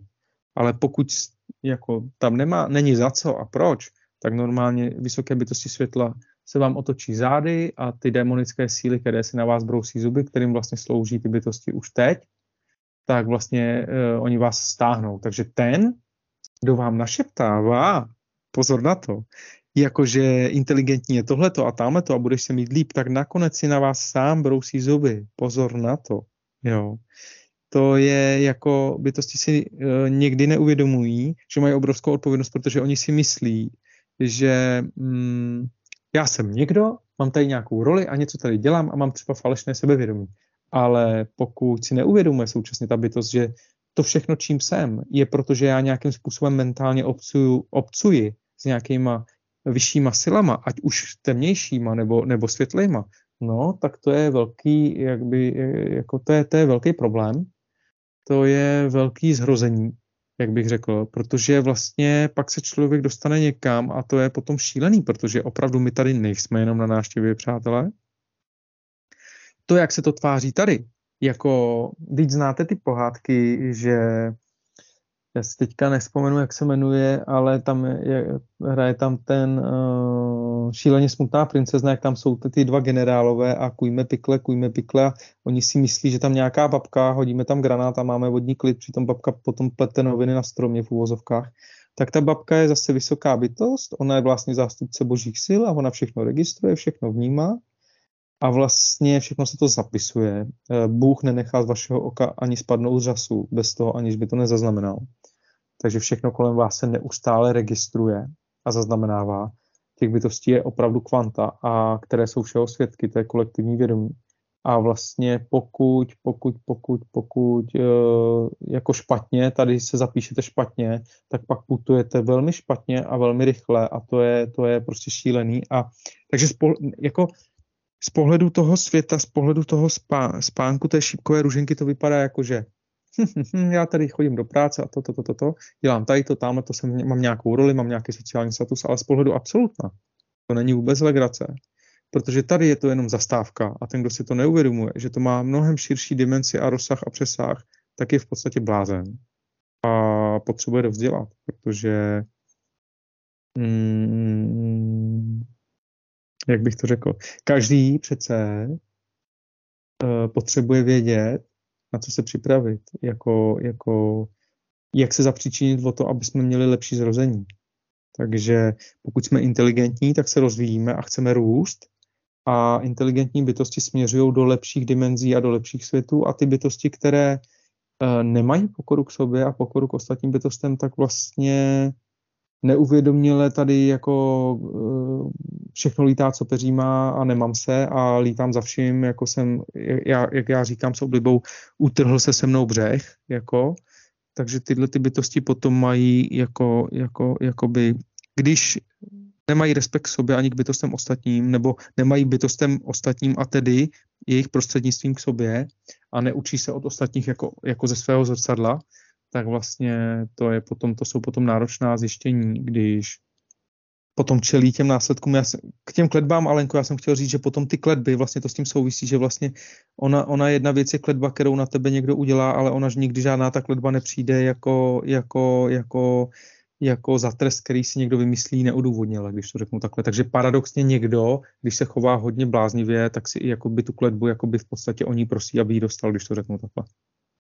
Tak doufám, že jsem na to odpověděla. Ještě, ještě, ještě, ještě dodám, když si poslechnete zjevení Janovo a, a jak prostřednictvím uh, svatého Jana hovoří náš milosrdný pán Ježíš Kristus, tak, tak vlastně pochopíte, že to zjevení Janovo je, je samo o sobě kledba. Samo o sobě kledba. A teďka všichni si, nebo ne všichni, ale v obecní rovině někdo si může myslet, že Ježíš Kristus, uh, náš milosrdný pán Ježíš Kristus je nějaký pán, který je, nějaký, nějaký Bůh, který všechny miluje za všech okolností. No, mm, jako on miluje všechny, to jo, jako ve smyslu, že jim rozumí i jejich bolesti, ale to neznamená, že tak, jak je milosrdný, dokáže být nemilosrdný. Dokáže být nemilosrdný, pokud někdo uh, se třeba vydává za křesťana nebo za čistou bytost nebo na oko na venek hodnýho a jako, jako tohle on nejvíc nenávidí. Jako, takže takže uh, když si poslechnete zjevení Janovo, tak on jasně je konkrétní a, a vlastně tam v podstatě vydává kledbu. Jako jo. Takže dualita dobra a zla, každý má v sobě dobro a zlo a každý nese odpovědnost. Eh, prostě eh, třeba, když se k tobě někdo chová slušně, jako třeba ty Alenko ke mně, tak jsem k tobě milý, a když se k vám někdo chová neslušně, tak prostě nejste milí vždycky. Jako. A uh, s tím vlastně souvisí ta hra na toho hodného člověka, protože démoni nejradši využívají uh, vaši slabost v tom, že si přejete být hodní. Aby, protože spoustu bytostí, to je ta největší slabost, jako, a to je jedna, a už jsem to zmiňoval, a to opakování a matka moudrosti, a, tam je, tam je, tam je vlastně sklon hrát, být hodný, sklon na chválu a na hanu. To znamená, pokud bytosti pohlí, podléhají těm démonům, kterým říkají, teďka si dobrý a teďka si zlý, tak, se to, tak to může být zavádějící v tom, že když děláš to, co chci já, tak jsi hodný a když to neděláš, tak jsi zlý. No a když tomu bytosti podléhají a nevědí o tom a potom si třeba myslí, že jsou dám příklad jako prezidentem nebo prezidentem země koule a neví, že tomuhle sklonu podléhají, tak jak můžou si být jistý tím, že, že se ovládají a že, že nejsou nad chválou a nad hanou a že nejsou přirozený a čistí a, a tak dále. Takže vlastně někdy ten, kdo si přeje být hodný, může, může být použit pro to, aby třeba vykonal něco zlého jenom proto, že si přeje k někomu patřit, aby nebyl na tom světě ustrašený sám a to už se souvisí se službou tomu strachu. Tak doufám, že jsem nějak Alenko odpověděl, snažil jsem se. Určitě, moc pěkně, děkuju, děkuju moc. Um, já dám ještě prostor na chvilku Katce. Eh, říkám na chvilku, protože se nám čas eh, chýlí ke konci. A než se vzájemně rozloučíme, tak eh, chci dát ještě slovo Katce. Zda se chce ještě na něco zeptat. Děkuji, Alenko, za slovo. Uh, jenom já jsem se teď tolik ponořila do uh, Lumírova povídání, že jsem úplně zapomněla se třeba někde pozastavit nad tím, že bych se mohla ještě něco dozeptat. tak to nevadí, tak se zamyslí a jenom dodám, eh, kdo by chtěl, tak uh, zjevení Janovo je na YouTube. Jo, takže eh, kdo by si to chtěl poslechnout, je to tam velmi dobře zpracováno. A zkuste to poslouchat tak, ono to je zdánlivě nesrozumitelné, ale zkuste to poslouchat tak, pro někoho, kdo, tomu, kdo, kdo to poslouchá třeba poprvé, ale zkuste to poslouchat, zkuste se ptát, co tím on chce říct a co to asi znamená a jak to s čím souvisí a, a pak zjistíte, jako, že ta duchovní realita má, má neomezený rozměr. Já nechci říct mnohem větší, protože to má neomezený rozměr oproti tomu, oproti té špičce ledovce, Uh, nebo, nebo, nebo knotu, který kouká ze svíčky a který nevidíme celý. Jo. To je prostě, ta realita je neomezená a můžete si můžete vidět, eh, jakou, jak obrovský je, je uh, Kristus, jo, tím, co říká a definuje. Takže tak, jestli Kačko mm. nemáš nic, tak třeba ty, Alenko, nebo si mi ještě, co vás napadne? no, mě napadá, um, jsme u, u, u tématu pohádka, pohádka a pohádka, um, co vlastně nazýváme pohádku a pohádka bývá definována skrze uh, nebo je, uh, pohádku charakterizují nadpřirozené jevy a nereál, nereálný svět a nereálné postavy a k tomu mě vlastně napadá to, že že to není pravda, že ta pohádka je hmm. reálnější, než si myslíme a že pohádka je úplně krásné, dokonalé popisování nebo popis fungování karmy, tedy příčiny a, následku a že ta moudrost není jenom pohádka, ale že to je vlastně docela vážná věc. Mm, mm. To je vlastně ale uh, už pro někoho, kdo je probuzený, jako ty, uh, tak to začíná brát vážně, protože se najednou zhrozí. Jako jo, protože je přirozený, že se přitom člověk zhrozí, když si uvědomí svou nesmrtelnost a zhrozí se jako, kdy, jako nad tou tíhou té odpovědnosti. Proto já vždycky říkám, odpovědnost je lehká jako tíha, paradoxně. Protože na, jed, na jednu stránku, to je ta neznalost zákona, na jednu stránku můžeme se chovat jako neudovalé a nezodpovědně a můžeme spát jako šípkové růženky. A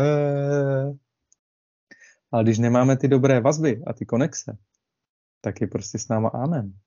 Jo. Takže, takže máš naprostou pravdu. Jako, jako mm, ty si popsala, že pohádky jsou jako, že obsahují nereálné jevy, nadpřirozeno a tak dále a tak dále. A přitom opravdu pohádka je vlastně dokument. Pohádky jsou dokumenty o tom, jaký, o čem život opravdu je.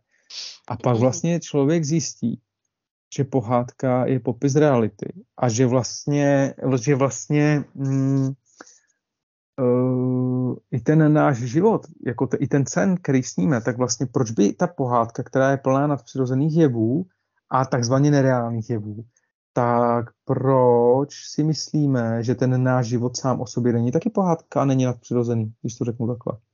Mhm. Proč by mělo být v tom spánku, když jsou bytosti ponořené do toho koloběhu zrození a smrti, proč by mělo být to, do čeho jsou oni ponořené, jakoby rigidní normální život? A proč by nemělo dojít k uvědomění, že ten jejich rigidní normální život, který musí žít, třeba by trpící bytosti, je možností, která může být pohádkovou taky, jako jo, protože na úrovni ducha o ní sníme, tak proč bychom si nezašli snít o nějakém lepším světě, když to řeknu takhle? Proč bychom si nedovolili vylétnout jako z toho vězení těch mříží? A proč bychom si jako nedokázali představit, že se můžeme mít všichni dobře, že můžeme být přející, porozumíme tomu, že vlastně všechny bytosti uh, jsou vlastně našimi bratry a sestrami, všechny bytosti byly v našich uh, jako předchozích zrozeních naší matkou i otcem. A proč uh, bychom si měli myslet, že proč bychom si měli lhát, že dosáhneme nějakého lepšího světa bez těch bytostí kolem nás, jako že o nich, nebo jako o nich a bez nich, eh, že jako nějak někde v egu, v nějaké temné stránce to vykukám a vypočítám a budu se mít líp než oni. A bez nich přitom si budu lhát v tom, že, že je k tomu nepotřebuju, přitom jsem na ně přímo závislý, na nich přímo závislý, je to sebeklam jak blázen. Mm, mm. Jo, a k tomu sebeklamu mi napadl film, který se jmenuje King Size, tak jak to vyslovuju King Size, z roku 87, polská produkce a tam přesně je to vy, vymyšleno pořád taková ta, takový sklon totalitě a k omezenému šuplíkovému stylu života oproti nějaké vyšší dimenzi a ten člověk, ten jeden skřítek, šéf těch šuplíků, eh, nechce, vlastně agent, vlastně policie, nechce takový prostě jako agent té rady, nechce, aby ostatní byli osvobozeni, protože kdyby všichni byli svobodní, tak on by tam byl sám a nikdo by nemohl pracovat a on by neměl moc a vliv. Nebo oni. Mhm. A to je vlastně pořád stejná písnička, to je ten King Size, to je vlastně obdoba Matrixu, je to vlastně to samý v bledě modrém, akorát jinak zpracováno umělecky. Děkuji za doporučení. Já se na to sama podívám, na, neznám to, ale už ten název toho filmu King Size uh, působí uh, na mě dobře v tom, že, že věřím tomu, že to bude uh, tak, jak říkáš. Hmm. Já jsem si na to náhodně vzpomněl, protože já jsem si pamatoval, já jsem to viděl jako dítě, uh-huh. Něk, někdy právě v tom 89. třeba. A, a já jsem si pamatoval tu hlášku King Size pro každého. Uh-huh. A já v tom vnímám jako ten královský rozměr pro každého ve smyslu neomezené, neomezené tvůrčí činnosti a potenciálu rozvoje. Jo. Jo. Takže si všimněte, že v každé době e, pracují probuzené bytosti a jedno, jaké, jak, jak, jaké má ta doba kulisu. Jak, jak, jakou, má, jakou, jak, jakou má ta doba prostě ty kulisy takhle. No. Mm-hmm. Tak e, náš čas se naplnil, budeme pomaličku končit. Mně napadá, mně napadá teď takové rozloučení u třetího dílu pohádek s názvem King Size. tak uh, uh, no. To je třetí už, já měl za to, že ne, druhý není. Mně napadá, že bychom se mohli, uh, to byl druhý, ano, ale že bychom se mohli sejít u třetího dílu s názvem King Size, jo? No, no. no. Můžeme, mohl by to být dobrý název třeba, no. No, tak um, děkuju, děkuju posluchačům za uh, vaši pozornost. Děkuji tobě, Lumíre, za tvůj čas, za tvoje, uh, jak to říct, vyčerpávající a super um, vlastně výstižné odpovědi, za tvoji moudrost, kterou s námi, se všemi tady sdílíš. A děkuji i tobě, Katko, za tvůj čas, za tvoje otázky, podněty a inspirace. A těším se na další setkání zde ve studiu Vzájemná úcta u třetího dílu s názvem King Size. Teď jsem si to na sebe ušila, co? to jo, no. no. Um, pište nám, kontaktujte nás, um, inspirujte nás, um, posluchači, budeme se těšit. Já taky moc děkuji.